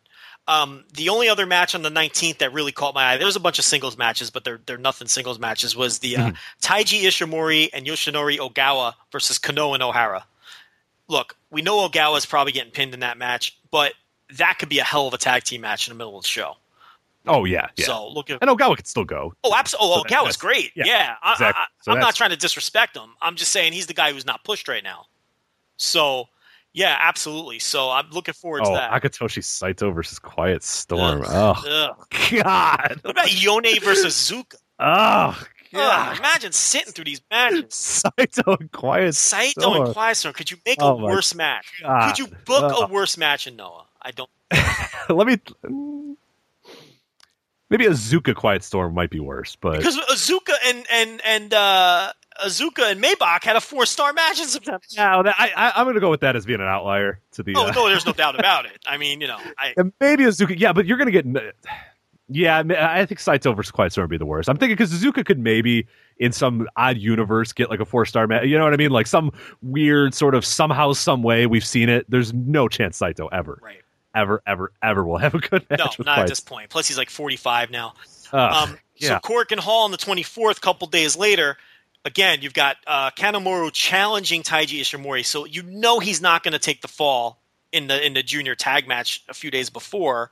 I don't think they're going to put the titles on Kanemaru and Taichi. So Taichi's getting beat in that match. So it really Yeah. adds up to something could happen there. Because I think Kanemaru could beat Ishimori absolutely in Korakuen Hall for the for the junior uh, for the singles title. But that's not the main event. The main event is Nakajima versus Suzuki. So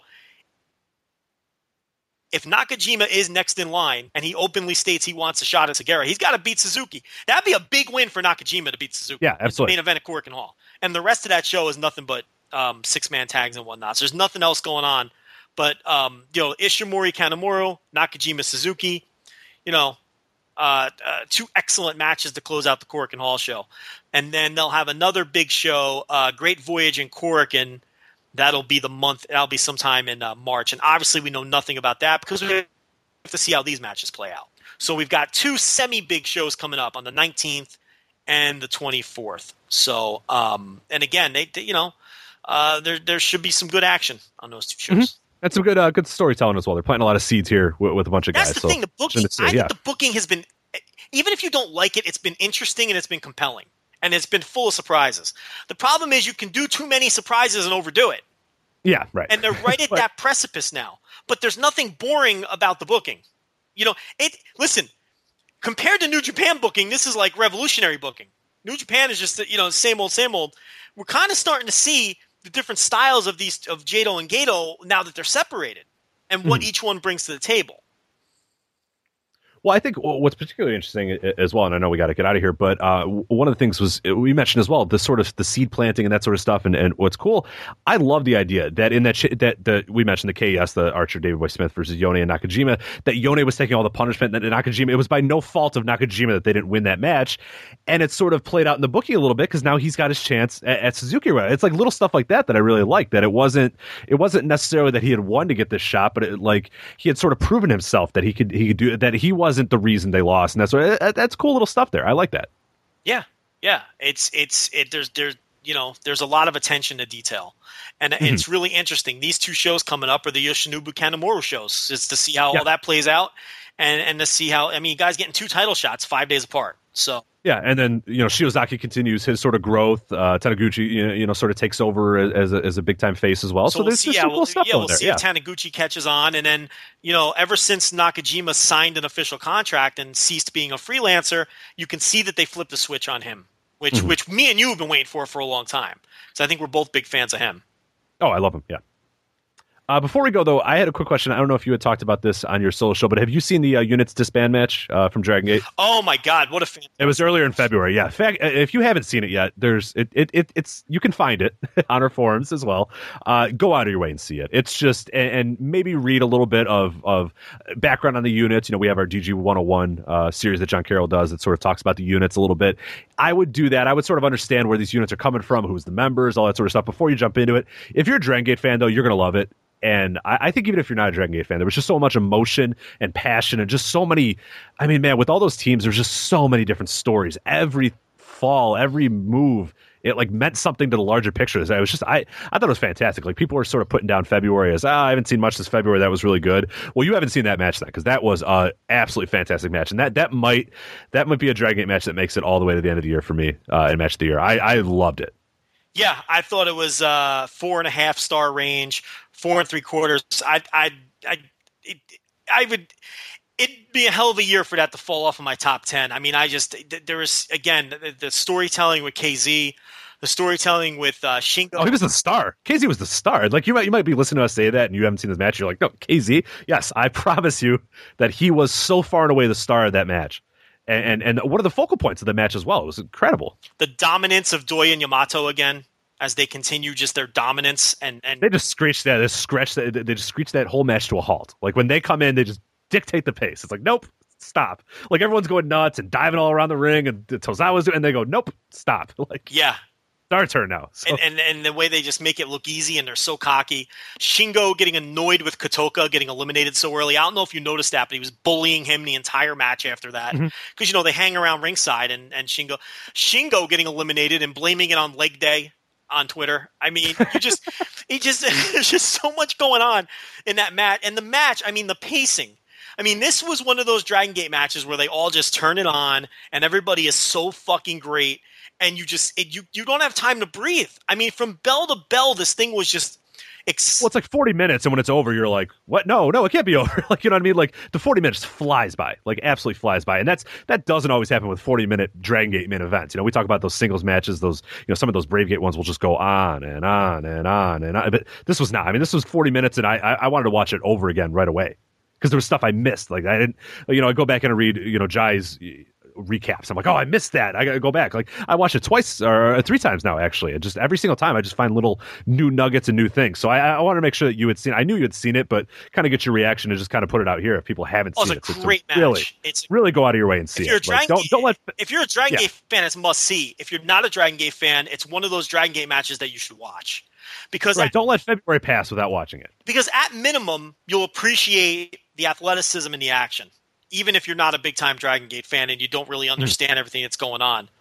Uh, but holy shit, that was just that was such a great fucking match, and I I I I, I don't see how that's going to fall out of my top ten. I mean, I'm going to find a place for that in my top ten come the end of the year. Absolutely. All right, uh, Joe. Anything else before we get out of here? No, man. I got shit to do, man. I, I, I hate to cut it short. I know we could probably talk for another hour, but I I really have to go. I got a lot of things going on, and, and I, I got to get out of here. No problem. I always love that we do like two hours and fifteen minutes. We're like, we're sorry, we apologize. We, will make it up to you. I well, you know what got screwed again? Dragon yeah. Gate got screwed again because we really didn't. do I tried right there. I tried to talk about it. So everybody, everybody that got mad, I, I, I I snuck it in there. One of these days, we're going to do two hours on Dragon Gate. I mean, well, this was going to be that week. I was going to, and then you know there was a lot of stuff of you saying you had to do it. We we just like last week I wanted to do it, but then I got sick, and I was like, all right, we'll do it this week, and then stuff. It, it's just so much other stuff. It, uh, poor Dragon Gate. I feel so I terrible. we buried the lead. I mean, we didn't even. You know, it's it, brother Yasshi is back. Brother, uh, it's complete. I'm so pumped for that. I think I'm like the. I thought I was the only irrational no. brother Yasshi fan, but it turns no, out everyone loves the guy. Yeah, it's he's just so dirty and slimy and weird. It His really hair is. He just looks like he smells, you know. And and, was, and I'm positive he smells. And but. the great awkward meeting between him and like KZ, who's like the next generation of Brother Yasshi.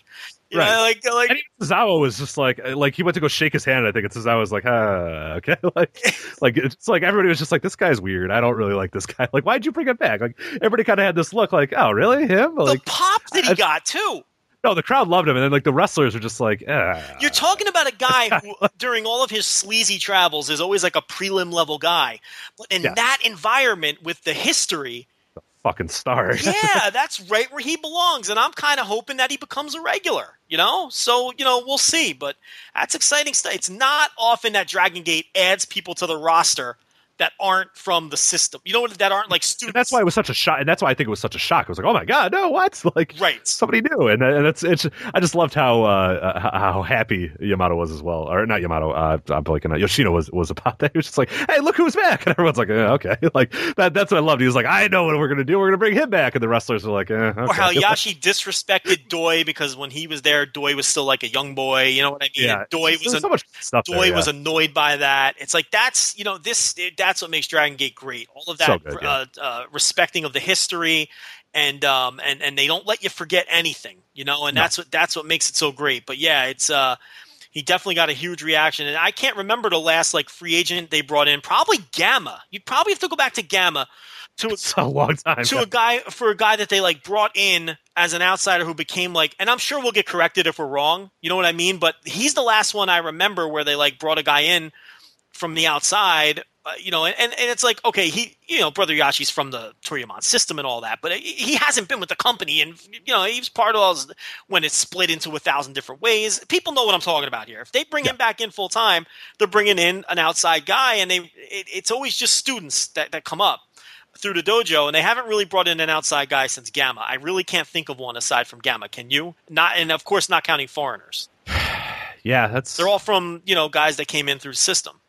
Yeah, or like you said, yeah, from the U.S. or or from wherever. So yeah, that's that's it's been fun. So yeah, they've had a great year as well. So we're, we're we we promise maybe next week we'll just lead off with it. Even if they even if nothing's happened, we'll just have like a half an hour of us like talking about how much we love Dragon Gate. But we snuck it in here, we got it, so it's good. I feel better. But anyway, Rich, I for gotta Joe go. Lanza, I gotta go. Wrap it up. uh, for Joe Lanza, I'm Rich Kraetsch. We'll see you next time on the Voice of Wrestling podcast. Take care. People have gathered around ideas since the beginning of time. Each successful collaboration pushing innovation forward, building a stronger future. Motorist Insurance Group and Brick Street Insurance have combined decades of experience to create an even better one stop shop for agents and policyholders, encircling businesses and individuals with coverage at every step in life's journey. We are now Encova Insurance.